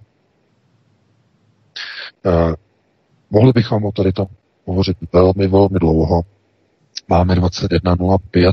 Eh, probrali jsme vlastně všeho všude jenom dvě témata, ale já si myslím, že to nebylo jenom dvě témata, že jsme to vzali komplexně, probrali jsme takové ty hlavní události eh, toho uplynulého týdne, ty zásadní, protože mnoho z nich se vlastně duplikuje nebo se jakoby eh, přesunuje v rámci jednotlivých eh, poznatků. Eh, když bude něco, tak eh, lidé se ještě eh, zeptají v rámci našich telefonických dotazů. Máme 21.06, takže bychom si dali výtku, já nevím, nějakých 6 minut, 7 minut, nějaké dvě písničky, tak středně dlouhé na přestávku. Potom bychom se pustili do telefonických dotazů. Co říkáš? Ano, přesně tak, VK. My jsme nestihli i nějaká témata, která mají překryv, přesah. Nestihli jsme třeba uh, tu informaci, že Česko třeba mělo přijmout několik pacientů z Francie nakažených koronavirem do fakultní nemocnice Brno a záhady, které, které se kolem toho, uh, které kolem toho vyvstaly. Ale to nevadí, třeba se na to někdo zeptá. I na další z řady aktuálních uh, věcí, které jsme třeba nestihli probrat a které, jak si říkal, se různě duplikují a překrývají a, a tak dále. Takže my si dáme písničku Helenko, písničky dvě a potom ano. budeme pokračovat dál. Písničky jsou připravené a protože slavíme svátky jara, tak ta první písnička bude umocněním té jarní atmosféry. Je od Fyšáků a jmenuje se jak jinak než Jaro. Nezapomeňte se prosím přihlásit k odběru tohoto kanálu svobodného vysílače, abyste nic nezmeškali. youtube.com lomeno c lomeno radio sv studio tapin radio. Dejte si prosím odebírat tento kanál kliknutím na červenou ikonku v horní pravé části obrazovky s nápisem odebírat a zaškrtněte také symbol zvonečku, abyste byli informovaní o nahrání každého nového pořadu. Tím také nepřijdete o čerstvé premiéry a rozmanité kauzy, které můžete dále sdílet na sociálních sítích. To byly dvě písničky a protože k hovorům u Klábosnice nebo chcete-li pořadu Co týden vzal patří neodmyslitelně vaše otázky na pana VK, připomínám telefon do studia 721 557 022. A Vítku, je to tvoje. My jsme připraveni, alespoň tedy já, po písničkách, po dvou písničkách ve třetí hodině, eh, de facto v hodině druhé, protože my jsme eh, se spozdili v první hodině vlivem technických komplikací, které, na, které zapříčinili, že jsme začali zhruba téměř ve tři čtvrtě na osm, ale probrali jsme ta nejzásadnější témata, která definovala tento týden, uplynulý týden. Komentovali jsme záležitosti nejenom na domácí, ale i zahraniční scéně. Uvidíme, jaké dotazy budou pokládat naši ano, posluchači. Už máme já se jenom zept... Ano, já se jenom zeptám, jestli je tady VK. VK, jsi tady? Ano, ano, jsem tady. Skvěle, tak myslím, Helenku, že můžeme přistoupit k dotazům, pokud nikoho máme. Ano, máme. Jste ve vysílání, Aj. můžete se ptát. Hezký večer. Dobrý večer, tady posluchač Východní Čechy. Zdravím vás všechny, pana VK, paní. A mám jenom takový ani ne dotaz, ale spíš jenom chci potvrdit ty slova, ta slova, co pan VK tady říkal. Eh, dneska vyšel na protiproudu jeden taky zajímavý článek od jistého pana Malého, eh, který taky mluví o Manchesteru, o nemocnicích v Manchesteru, kde vlastně říkají, že tam jsou přetížené kliniky, že tam všechno praskají ve švech, kde se vozí ne- nemocní do těch klinik a nestíhá personál. A jistý polský publicista si toto zjišťoval a vlastně zjistil, že věl, věl se tam podívat a zjistil, že se tam vlastně nic neděje. Má to všechno zdokumentováno a ptal se také vrátných z tamních nemocnic, zdali je k nějakým takovým hrůzám tam docházelo, ale on vlastně e, dostal odpověď zápornou, že k ničemu takového tam nedochází. Takže potom teda neví člověk, čemu má věřit. A zrovna tak i zdokumentoval, nebo zjistil si tu, eh, tu skutečnost o tom, která proběhla v Itálii, že bylo připraveno stovky rakví, kde vlastně on zjistil, že ty fotografie byly z roku 2013 a že se, z Lampedusy a že se týkaly eh, stovky uprchlíků, kteří, kteří tam zahynuli a ty rakve byly e, vlastně připraveny pro ně, takže to je jenom takové, takhle chci jakoby podpořit nebo pana, pana VK, jeho že, názor.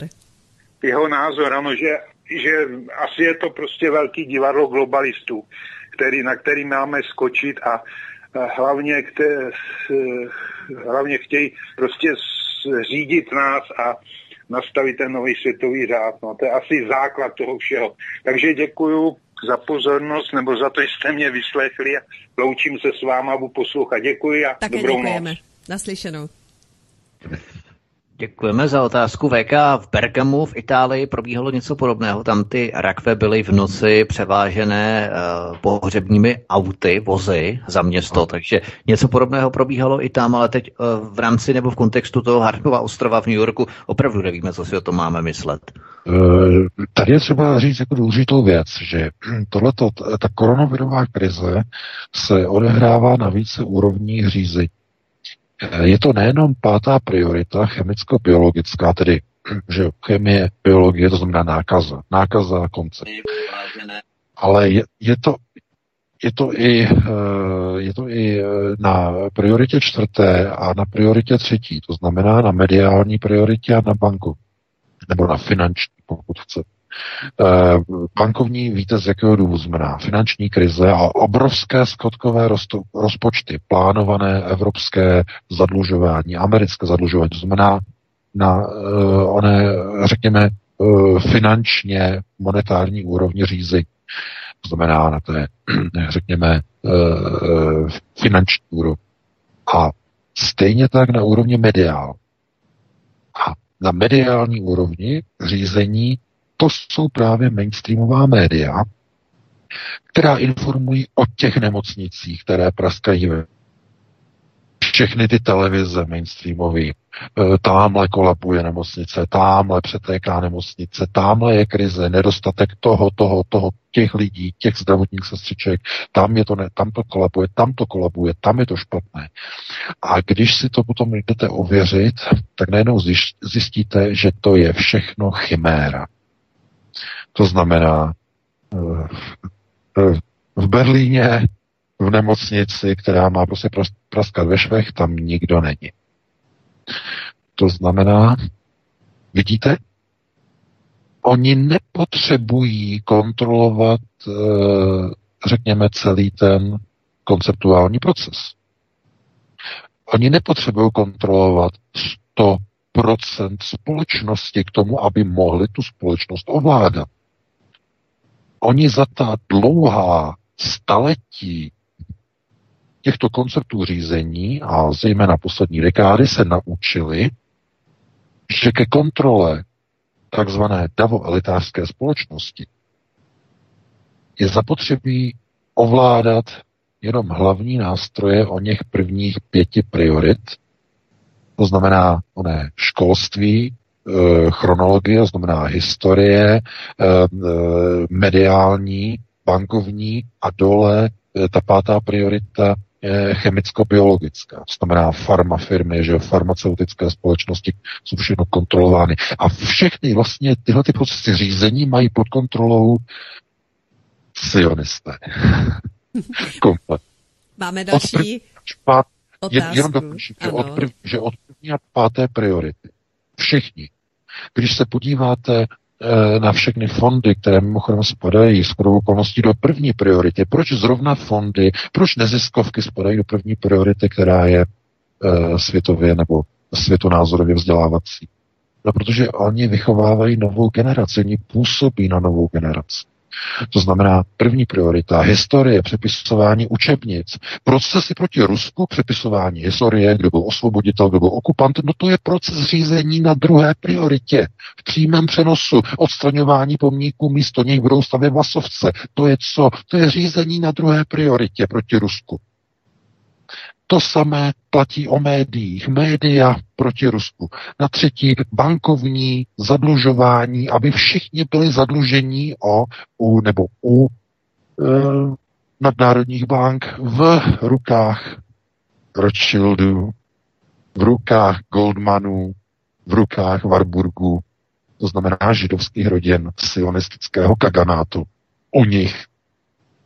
A co si vezmete na tu nemoc? No vezmete si pilulku, e, nebo se necháte očkovat u Sanofi a e, já nevím, e, GSK a u Pfizeru a u dalších prostě farma megafirem ve vlastnictví nadnárodních organizací v rukách zase rodin, jako je Neumann, Klinsmann, Warburg, uh, Eisenstein, dalších majitelů farmaceutických společností, jejich rodin, jejich klanu. To, zma, to znamená, od zhora až dolů je to globální proces světového sionismu a jejich nástrojů řízení, kde oni zjistili, že jediný proces, který neovládají z těch šesti, je ta spodní priorita. Válečná. Šestá. Protože tu prioritu ovládá jenom jediná země na světě, Rusko, které ukotvilo svoji státnost na šesté prioritě. To je jediné zoufalství domu Sion, které brání jejich světové vládě. A aby to bylo ještě uh, drsnější, tak kde řekněme, dům Jehova. To znamená židovský kongres, kde našel ochranu před plánem domu Sio na likvidaci, řekněme, takzvaných, můžeme říkat, židů s o něm etnickým uh, chasickým původem, kde oni našli uh, ochranu a podporu před procesy uh, onoho holokaustu 2.0. No oni našli v Rusku. To znamená, v Rusku se nachází dneska nejmocnější a nejbohatší židé, chasidé, chasičtí. Nejbohatší v Rusku. Tak a máme další telefony. A jenom, jenom, chci, jenom chci dokončit, že ta, že ta otázka, která je položena, je velmi zásadní.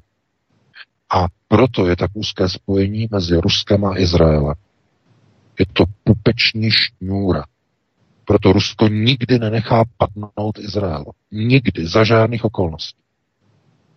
Proto to nemá řešení pro gojské národy, mimochodem. To nemá řešení, to nemá dobrý konec pro gojské národy. To znamená, všichni ti kolářové, jejich rodiny a, a, a tak dále, a tak dále, si našli stranu. Oni si nas, našli stranu. Oni si myslí, že jsou na straně nějakých transatlantických vazeb a nejsou na straně transatlantických vazeb. Jestliže se postaví proti Rusku, jsou na straně domu Sion. Ještě jim to ale nedošlo, nedocvaklo, protože, jak říká Pěkin, je to děbíli. To znamená, kdo se postaví na stranu bývalých nástrojů ono řízení takzvané globální úderní, úderné pěsti, kde američané byli využíváni, aby dělali práci za globalisty. To skončilo. Teď si globalisté našli novou údernou pěst. Ta má čínské barvy.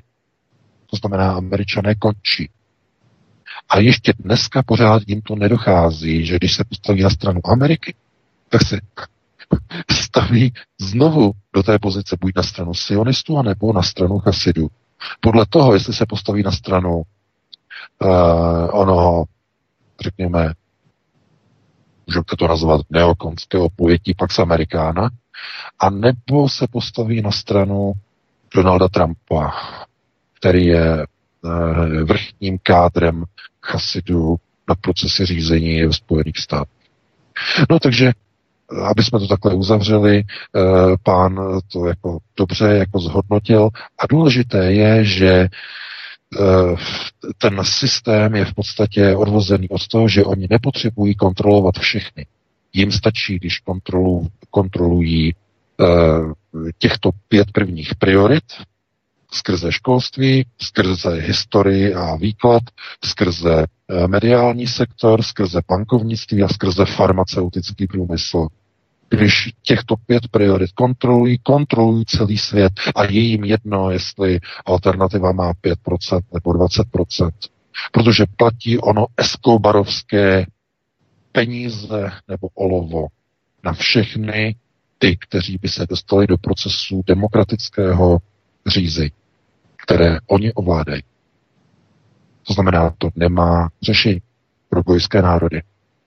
No ale to na telefonní lince do, máme... Do jiných detailů musíme dát dalšímu, ano, dalšímu dalšího Doufám, že trpělivého posluchače. Lehčí otázky. No, svobodného vysílače CS. Jste ve vysílání, můžete se ptát. Dobrý večer, zdravím vás na všechny ve studiu, tady Adam z Prahy.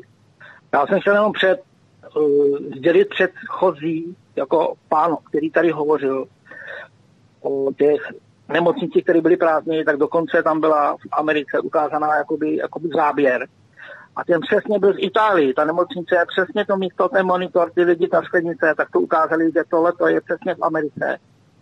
A ten Polák, ten reportér potom vzal ty dva obrázky, složil vedle sebe a byli naprosto schodní.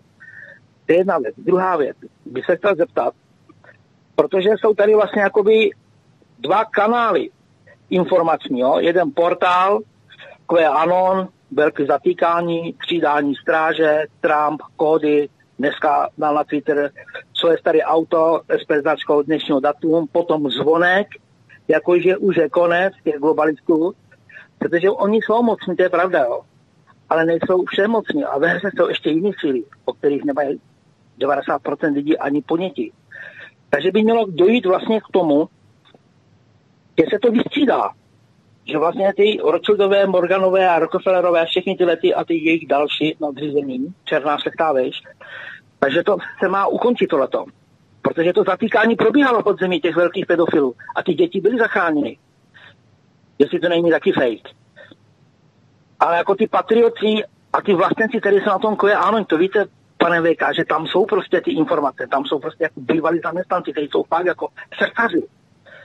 A přece já si myslím, že to 50 jako furt na 50, jo. Ještě nemám, protože jedním den se to celý změní. A kdokoliv sáhnul na FED, vždycky prostě byl mrtvý. A i v tom Fedu jsou pohyby prostě jako eh, lidského chápání jako neuvěřitelný, co se tam taky děje. Že žabky taky něco Dobře, v tom Fedu. děkujeme. Jo, Ano. zatím. Děkujeme, naslyšenou. Děkujeme. Oka, naschle. Tak a já zase podezřívám, že to bude na díl, tak opravdu poprosím opravdu velmi krátce, pokud je to možné. Vím, že to je složitý. Eh, Co se týče, co se týče QAnon, eh, tak eh, to je já ani jsem vlastně o QAnon vlastně nepsal ani moc článku, protože většinu toho jsem popsal pod jiným označením, kde vystupuje QAnon public označení a to je Majestic 12. Proces zástupného řízení syndikátu na této planetě QAnon. To znamená kryptograficky. A uh, to Q znamená uh, cryptic. Jo, cryptic. A uh, znovu, uh, to je na ty tlusté knihy, jo, na tlusté knihy. To znamená, pokud jste přečetli moji první knihu, moji druhou knihu a zároveň jste měli načtené něco ještě třeba z dřívějška, já nevím, třeba od zmíněného Ludvíka Součka, eh, tak máte nějaký základ a dojdou vám některé souvislosti. A ty souvislosti spočívají v tom, že světové vlády, které se opírají o bankovní systémy, podléhají uh, něčemu, čemu by se řeklo takzvané outer government, nebo něco, co je jako vnější government, ve smyslu toho governmentu nebo té vlády, která je viditelná pro veřejnost.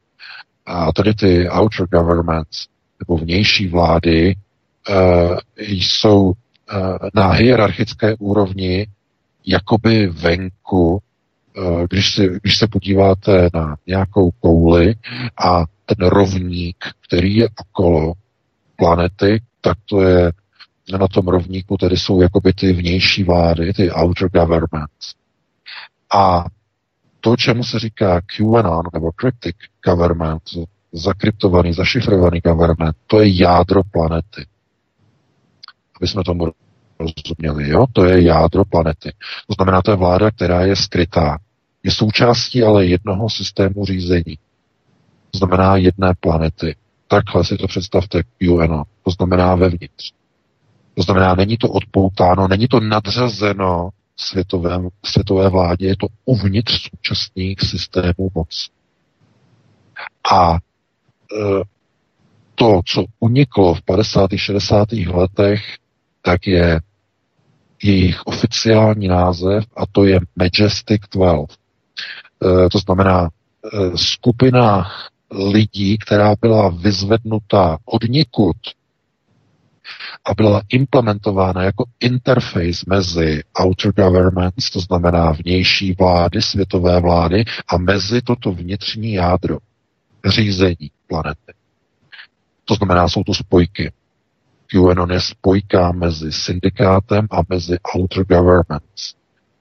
Takhle, abyste to pochopili, je to nejbližší přirovnání. A spojka nikdy nerozhoduje tak pouze provádí instrukce nebo převádí instrukce z jedné strany do druhé.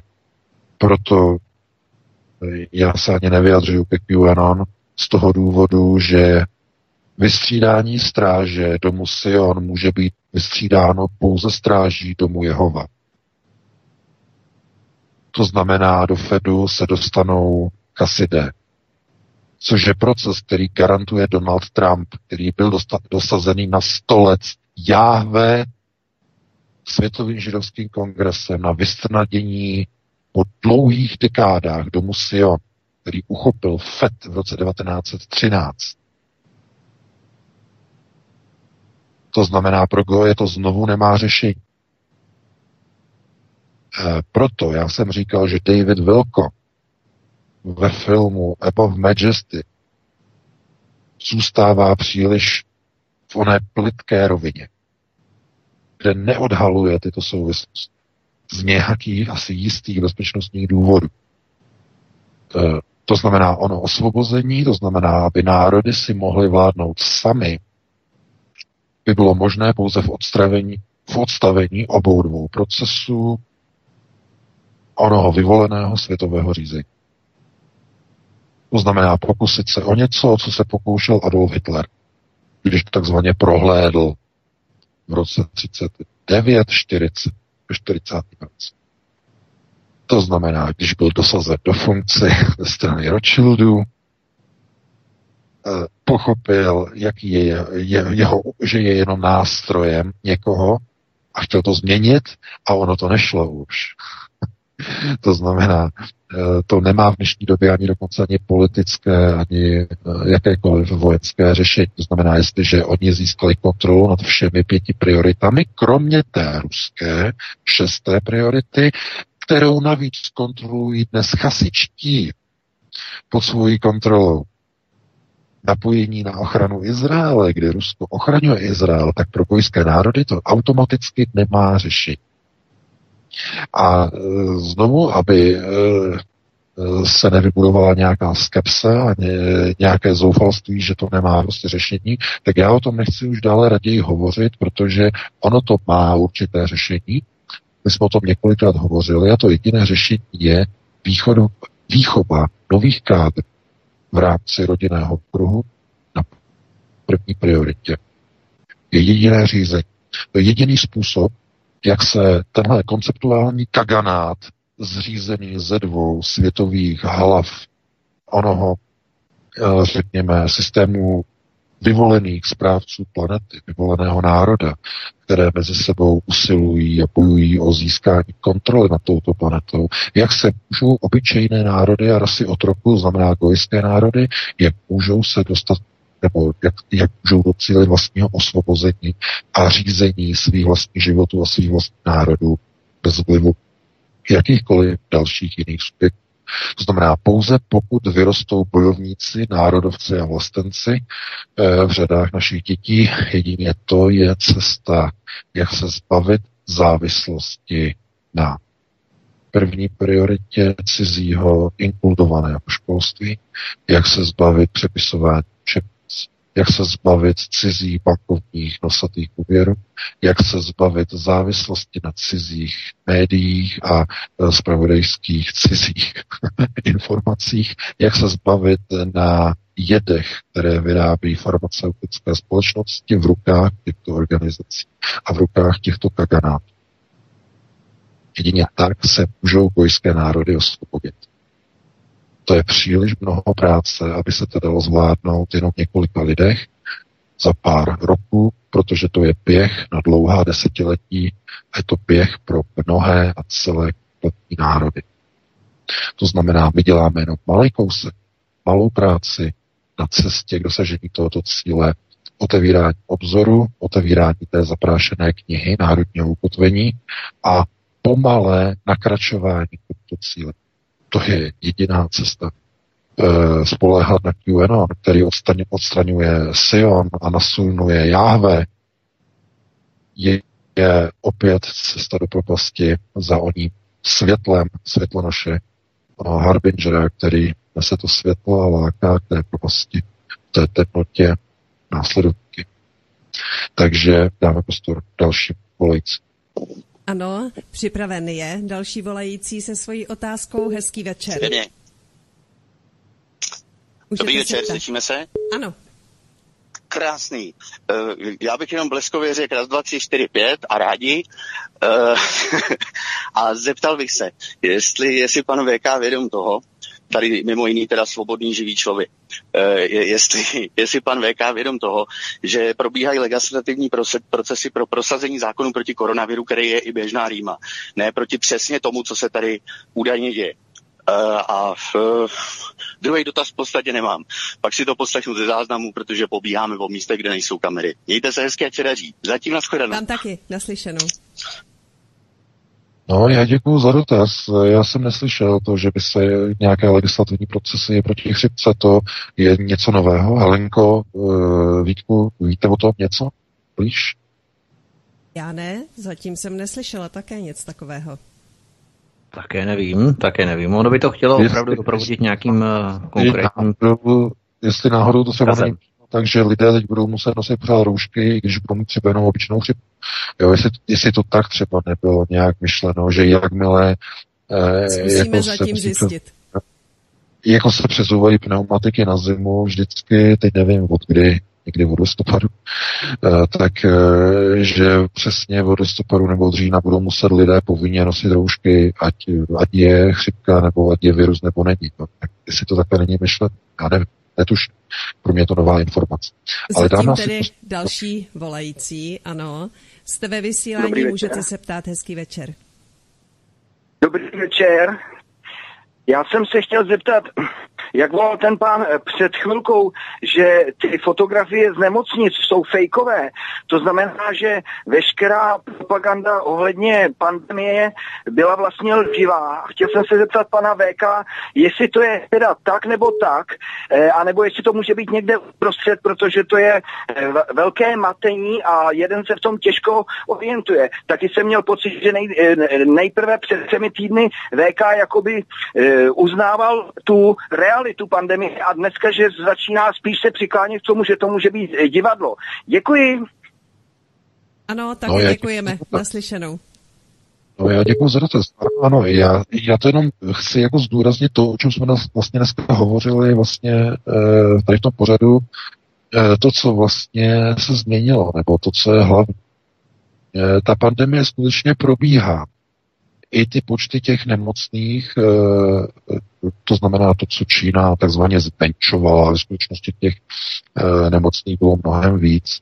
Eh, to se ukazuje taktéž, že to je pravda, znamená opravdu, ta čísla jsou hrozivá, ale to, co opravdu jako jakoby se ukazuje, že je s obrovskými otazníky, tak jsou čísla těch zemřelých. Jo? Ne těch nemocných, ta nemoc jednoznačně probíhá, o té není pochyb, ale čísla těch zemřelých.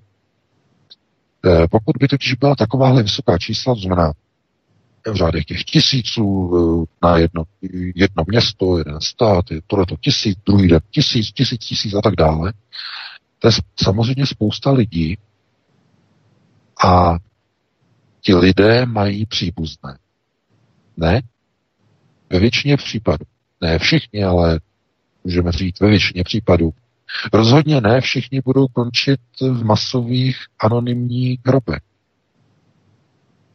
No ale proč oni odvážejí v noci na těch nákladácích z Bergáma ty, ty, ty rakve? No oficiálně to kvůli tomu, že už tam nezbývá místo v těch mádnicích, v těch lednicích, v těch prazácích, tak to odvážejí někam za město, ale znovu, co je jejich příbuzní.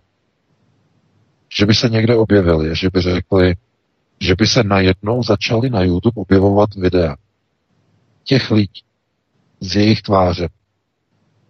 Objevují se tam videa jenom, nechci říkat jenom, a že je možné, že jsou tam skutečně videa i s lidmi, kterým plíci zemřeli, zcela jednoznačně to budou, ale Jestli to opravdu jako je v těch tisících eh, každý den v těch daných eh, velmi promořených státech a městech, velkých metropolí, eh, protože tam by byly přece tisíce nebo spíše desetitisíce pozůstalých, kteří by někde nějak reagovali. Psali by na Facebooky, dělali by YouTubeové videa, psali by na Twittery, my jsme přišli o otce, o dědu, o strýce jsme přišli, takhle, tohleto, to je tragédie. E, všichni, kdo jste ho znali, tak vzpomínejte, nebo přijďte na pohřeb a tak dále. To znamená, bylo by to jako v téhle rovině, ale když najednou se objevují záběry, jak do masových hrobů kladají na Hart Islandu e, stovky, respektive tisíce lidí, kteří takzvaně nemají žádné přípustné, nikdo pro ně nebude truklit, nikdo je nebude hledat, tak to vyvolává nějaké otazníky. Ne? To znamená, znovu jsme u těch, eh, u těch trhlin v informačním poli ohledně eh, této koronavirové krize. To znamená, opravdu, opravdu ty tisíce lidí zemřeli a jejich příbuzní jsou kde? Vytvářejí někde nějaké fronty, nebo vadí, nebo projevují se co třeba ti příbuzní, že by třeba začali řvát na Facebooku? My nesouhlasíme s tím, že našeho blízkého pohřbili na Hart, na Hart Islandu. My ho chceme domů. Eh, jak je možné, že místní pohřební ústavy mají takový nedostatek a nemocnice takový nedostatek eh, těch, těch, těch mrazáků v těch márnicích? Jak je to možné, že hned by se lidé ozvali, cítili by se dotčení? My chceme svého drahého zemřelého, chceme doma, my ho chceme aby byl spopelněn, chceme pohřbít do naší hrobky. Znamená, hned by se ozývali na sociálních sítích. Jak je to možné, že nám ho odvezli do masového hrobu na Hart Island? Jak je to možné? A podívejte se, ticho popěšeně, nic, nic, vůbec nic. A ozývají se z Bergáma nějaké stížnosti od místních lidí. Oni nám odvezli dědečka, oni nám odvezli babičku do masového hrobu, jak je to možné, tohleto nemají letnice, eh, my to chceme řešit. Nic. Nikdo si nestěžuje. Já se obávám, že tohle vyvolává více než jenom oprávněné otazníky. Tohle je opravdu obrovský průser, obrovská trhlina v informační poli ohledně koronavirové krize. Eh, vžijte se do té situace. Zemře vám otec, matka a vy zavoláte do nemocnice, kdy si můžeme vyzvednout tělo a oni řeknou, nemůžete. Proč ne? Bylo odvezeno do masového hrobu. A ten řev, který by se spustil, ty žaloby, jak jste si to dovolili bez našeho souhlasu, okamžitě nám vyndejte dědečka, okamžitě nám vyndejte babičku. Jak jste si to dovolili, jste se opovážili. Dokonce by ta nemocnice k tomu neměla ani oprávnění. Jak je možné, že všichni mlčí? Nebo to znamená, že nikomu nikdo neumřel? Nebo to znamená, že vůbec nikdo neumřel? Nebo umřel někdo, kdo neměl vůbec nikoho? E, já opravdu tady zdůraznuju, že to tady nemluvíme o nějakých konspiracích, tady mluvíme o reálných otázkách, o reálných věcech, co by se správně v této chvíli mělo dít v mnoha zemích světa, kde se otevírají masové hroby a kde se pagrují příkopy, do kterých se zasypávají tisíce takzvaných údajných obětí. Jenom sami si to vezměte sami na sebe, jak byste reagovali, kdybyste se dozvěděli, že vám někoho blízkého zahrabali do masového hrobu. Někde. Bez vašeho vědomí ještě navíc.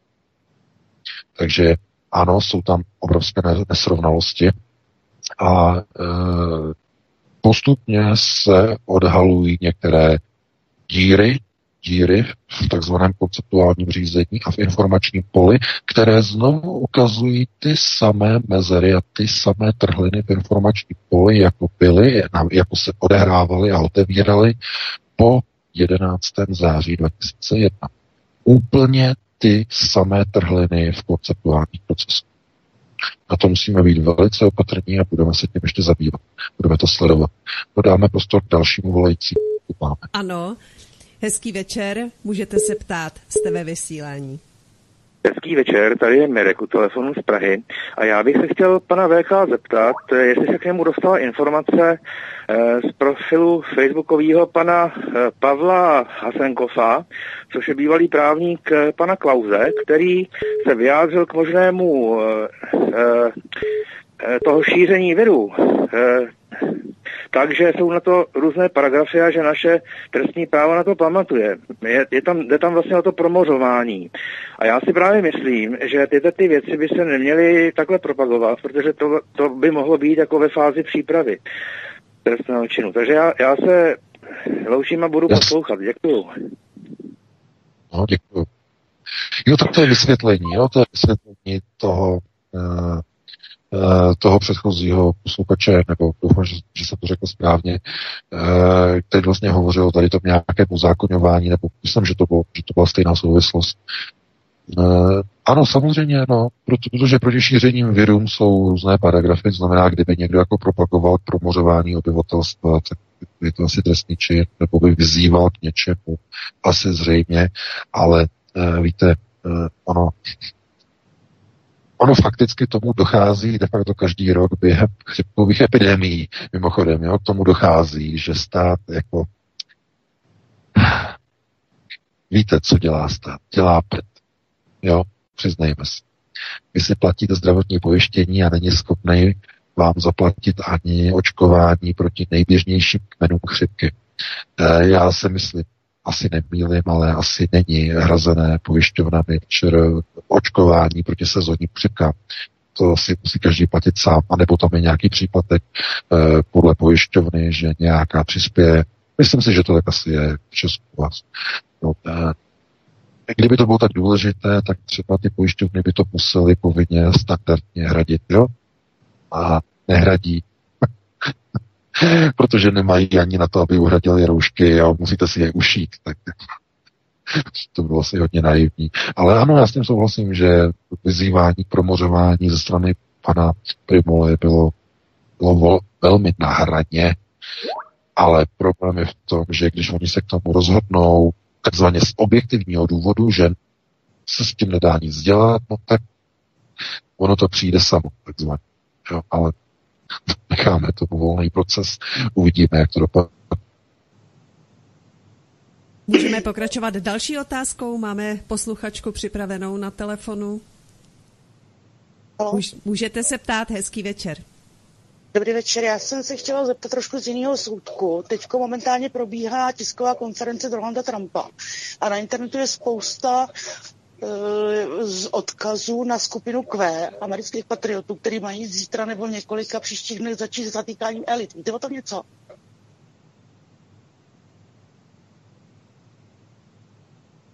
Za otázku děkujeme. Slyšíme děkujeme. se.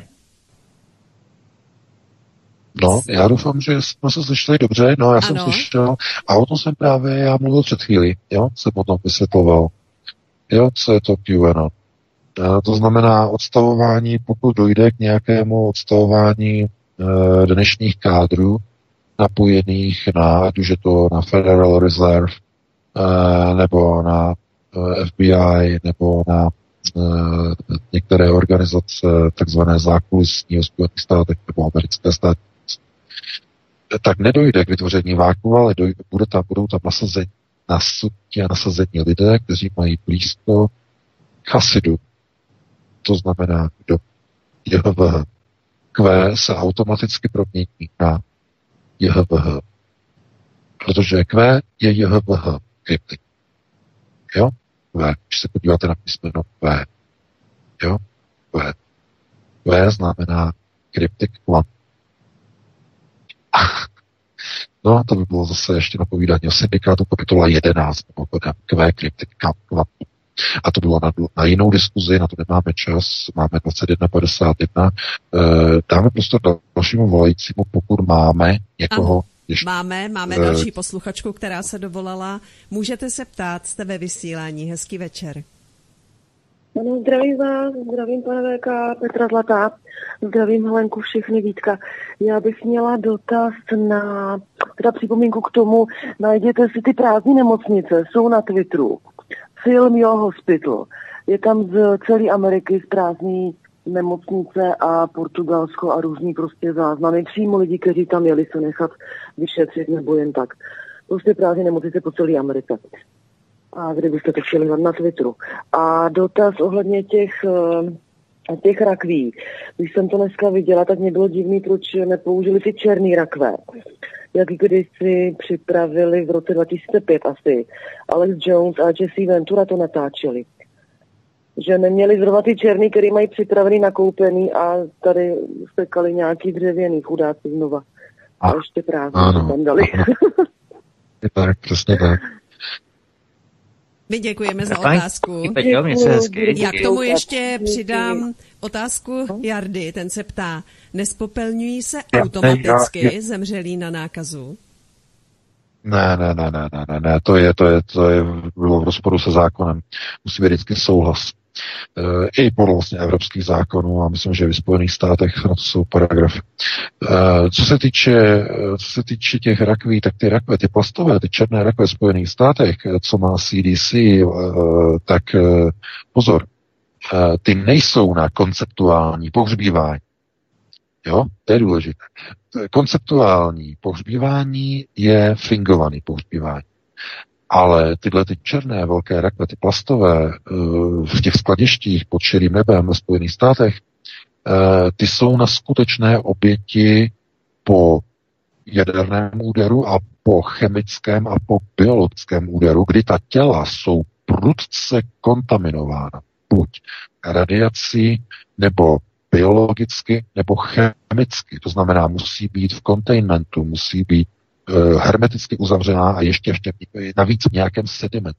To znamená většinou, buď pokud by to bylo radioaktivní tělo, tak by to bylo v takzvaném pořečitém písku, tedy z boru, zasypáno eh, v té plastové rakvi, anebo by to byl obyčejný písek a ta mrtvola by tam byla vlastně utěsněná, aby ani zápach se nešířil, znamená zasypána tím písem a přikryta tím víkem plastovým.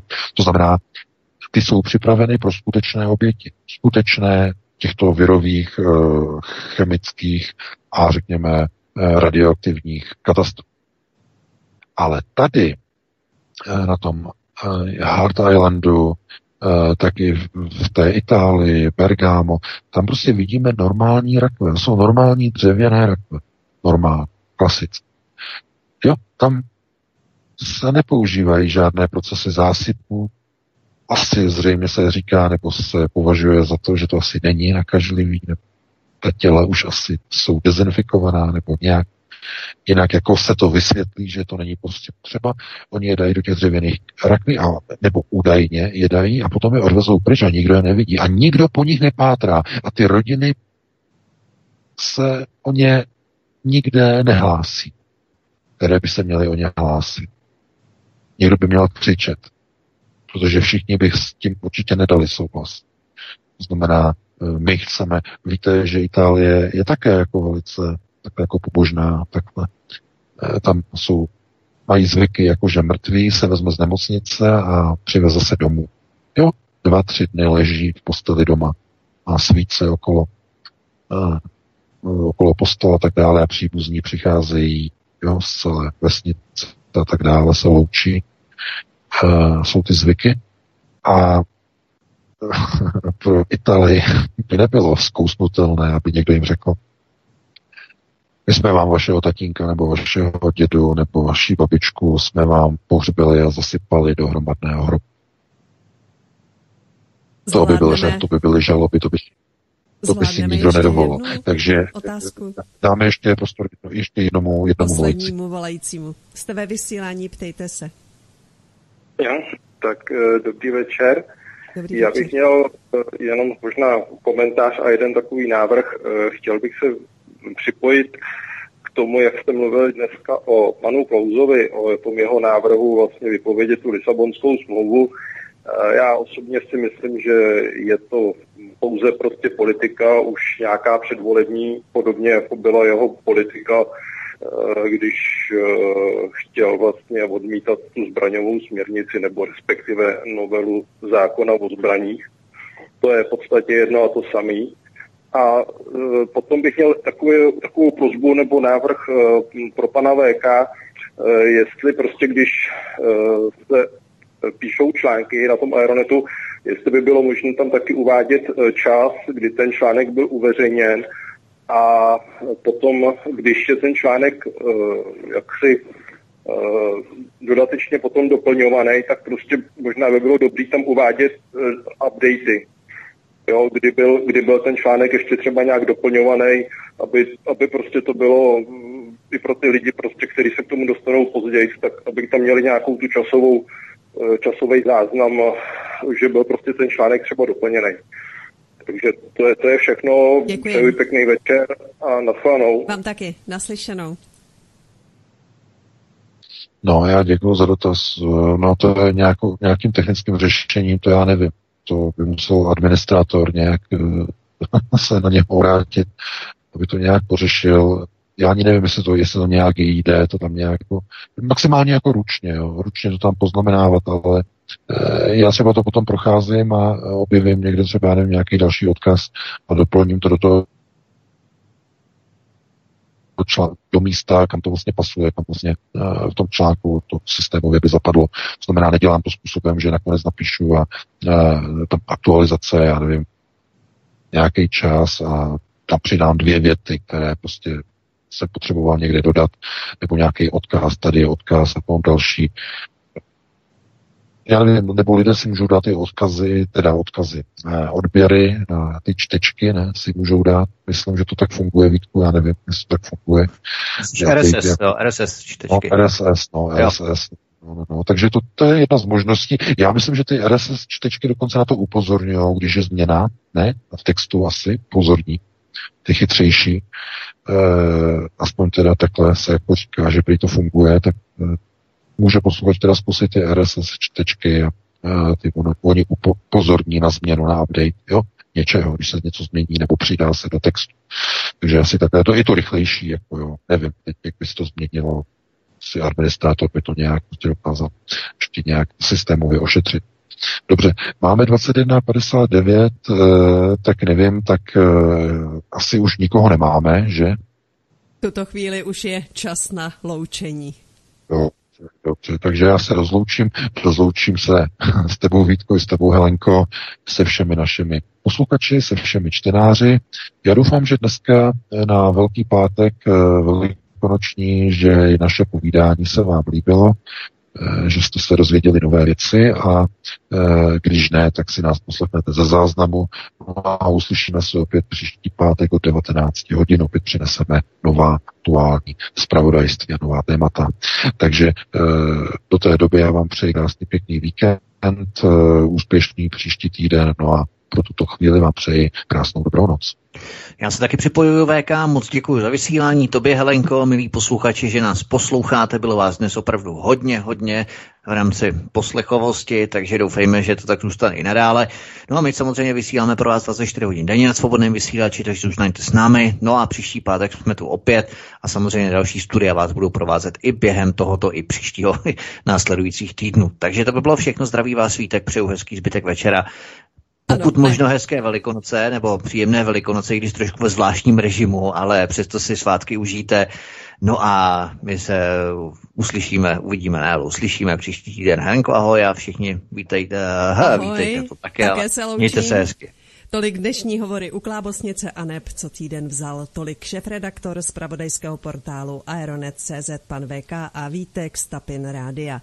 Přeji vám hezký zbytek večera a všem, kteří pořád ještě voláte do studia, připomínám, použijte archiv a pokud chcete nové hovory, tak příští pátek naslyšenou. Mějte se hezky.